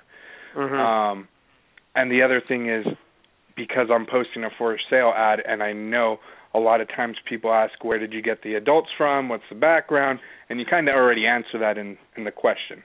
But I do get I do get Terrell's point on the blood being kind of washed out, stuff like that, and that being kind of misleading. Gotcha. Okay. All right. How about you, Owen? What do you think? Uh, I kind of feel like you're you're paying for the name when you're buying the snake, but after a certain point you can't use it. Like if I bought a Gamma Jag and I bred it, um, the animals that I think would come next, I could probably get away with calling Gamma Jags, but then after that, it's like like when I start breeding the holdbacks and things like that, you're now getting so far away from it that you have to move over to the gamma line or to the uh these are animals that came from gamma at some point like you can't start calling everything gamma jags you can just call them Jags, and then when people ask you, well, yeah, there's Gamma in there. It's uh, great grandmother or something like that, and that's what you got to stick with. You can't just go out and call everything that's a Gamma line a Gamma. But then, you know, we do that with certain other things, like everything's an MBB Jag, um, and when really they just should be from MBB line. Uh, or Red Jag. That's just how it goes. What? Or, or jag. Red Jag. Jag. so, um, I have I have some thoughts on this. Oh Uh, God, okay. I'll get my pen. yeah, get get the pen out. You For one, this is why that. this is why I think lineage. I, I agree with Terrell. I think this is why lineage is so important. Okay, Yeah. so for instance, when you buy a snake from me, you're going to get a lineage Yes. and I have not bred my um uh diamond jungle jag from the you know gamma jag, whatever you want to call it. Um, I have not bred him yet, but if I did breed him and I bred it to whatever, uh, I I would not call that a gamma jag because I believe that the animal is now diluted. Uh, Mm. it's no longer a, a gamma jag. It is a diamond jungle jag, and it does have lineage back to, you know, a gamma animal. Um, but that's why I do lineage charts, so you can actually see that. I don't have to say that in my name, so to speak. Um, but I have been guilty of that. Um, yeah. because when you're putting something up, uh, you know, I use PC for IJs, you know. But right. I don't know. For me personally, I think when you take a breeding project, like for instance, I have a lot of Paul Harris stuff. I have a lot of Nick Mutton stuff. I have Australian Addiction, all that stuff. I'm all for giving Right. those guys credit, but my breeding projects may not necessarily be what those guys' breeding projects. So I've sort of taken that and I've sort of steered it in a different direction. Made it your Hopefully, own. Yeah. you know what I mean? So um they're going to get credit in the lineage. Um but I want to sort of be the I don't want to do what Nick Mutton does, you know, cuz I don't want to be another Nick Mutton because if you're going to have a choice between buying a snake from Nick Mutton or the Nick Nut- Mutton copycat, who are you going to buy from? You're going to buy I'm going to go Nick straight Mutton. to the Nick Mutton. Yeah, I Yeah, exactly. I mean, we used to see that with Jason Balin. You'd go to all of our shows and whatnot, and you would see these people, you know, selling carpets that basically are a mirror image of what Jason's doing. And, you know, it's kind of like, okay, well, am I going to buy from you or am I going to buy from him? I'm going to buy from him. You know, if I want Well, the a kicker is is that well, the kicker is that all all our stuff that looks like Balin stuff because we bought animals from Balin. So it's like yeah. if So we have anything, he's a year or two ahead of us. Yeah. So it's like yeah, Yeah. no. and you have animals from the same clutches that uh you know Yeah. it's is going in a different way than what I'm going with and and that's a good thing Yeah. I think you know what I mean I, I think so. I think it is important though to know you know the information behind the animal for instance I guess if I posted up I post up something and people say what is that okay this is where it came from this is who bred it this is the animal I think the important thing and this is where I suck at and I think you're really good at is naming animals because I think when you name them, they sort of become real, if that makes sense. You know what it, I mean? it makes my it, it's not because it just makes my life so much easier because now I don't it's like I need to know the backstory on Aurora. I know the backstory on Aurora. And it's like I don't need to sit here and think about, oh, it's my Leary M pen like Leary Jag, my MBV Leary Jack. It's like I just need to know what made her. So And that's why it's and it's so much easier to do that excuse me with the lineage because then it's like name of animal. What the hell made him this? Done moving on. So yes, yeah. So I think that that's uh, that's important, at least for me. I don't know, maybe and and to a certain extent, that is sort of like a a gimmicky thing. I get it, but at It the same time, Yeah. I think it makes it uh, easier for somebody to recognize a certain look. You know, like poison ivy. Yeah. Everybody knows poison ivy, but not everybody knows other animals in my collection. So it made me think like, okay, well, everybody knows this snake. Why? Because you know what I mean? I don't say its name and its this is a Jake Milbrat IJ. Uh, you know, yeah. poison ivy. So that's kind of my thoughts on that. So Yeah. real quick, we have five minutes. We may get cut off. We may not. We're going to run through. Uh, let these guys throw out some plugs and what they're excited about in the season. Yep. Hopefully, we can squeeze them all through. All right, go. All right, talk quick. Terrell, plug your stuff and what are you excited about this season? Uh, well, designer exotics pretty much on everything. Uh, our main website is designerexotics.net. Uh, what we have working on this season, um, we have our albino to albino jag, uh, seeing lots from that, so excited about that. And our IJ to IJ jag, I'm gonna try for IJ jags again this year. Last year we only got one, so we're gonna try for more this year. Uh, that's pretty much it. More than one. Good job. Yeah, All right. yeah, I'm going for more than one. Yeah, Eric had that happen to him once. I did too. That was funny. So, all right. Thank you, Terrell. So let's move on. Uh, Riley, plug your stuff and what are you excited about this season? Uh, I just yeah, I'm not super creative with my name, uh, so I just kind of go by Riley's Reptiles and all my social media, Instagram, Facebook, and stuff like that. It's pretty easy to uh, remember who you're talking to in, in that respect. but uh, this year, just doing uh, two two carpet pairs. Uh, got a tiger jag female, work a lot of tiger info. It's really reduced, and uh, throwing some more tiger in there. Like I said earlier, I'm a sucker for some stripes, so.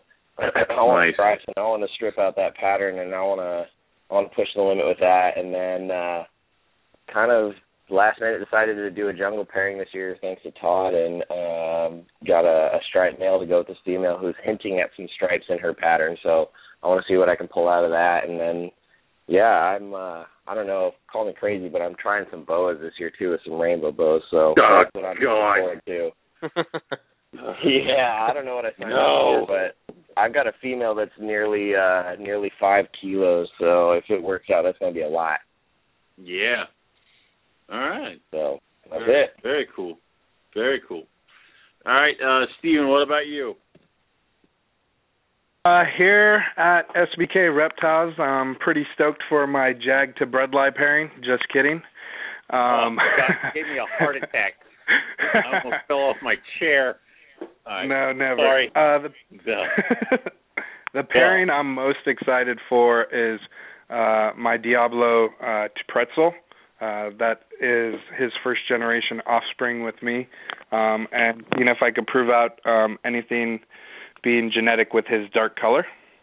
Um, Okay. So that's that's what I'm most excited for. I'm also excited because uh she was you know one of the first clutches that I produced, so she's now breeding size. So kind of stoked about that. Um, I'm also doing a zebra to zebra pairing um, and excited to produce super zebras if all goes well. nice. Hopefully with nice straight tails. I'm going Hopefully. to do a IJ jag pairing and a jungle jag pairing.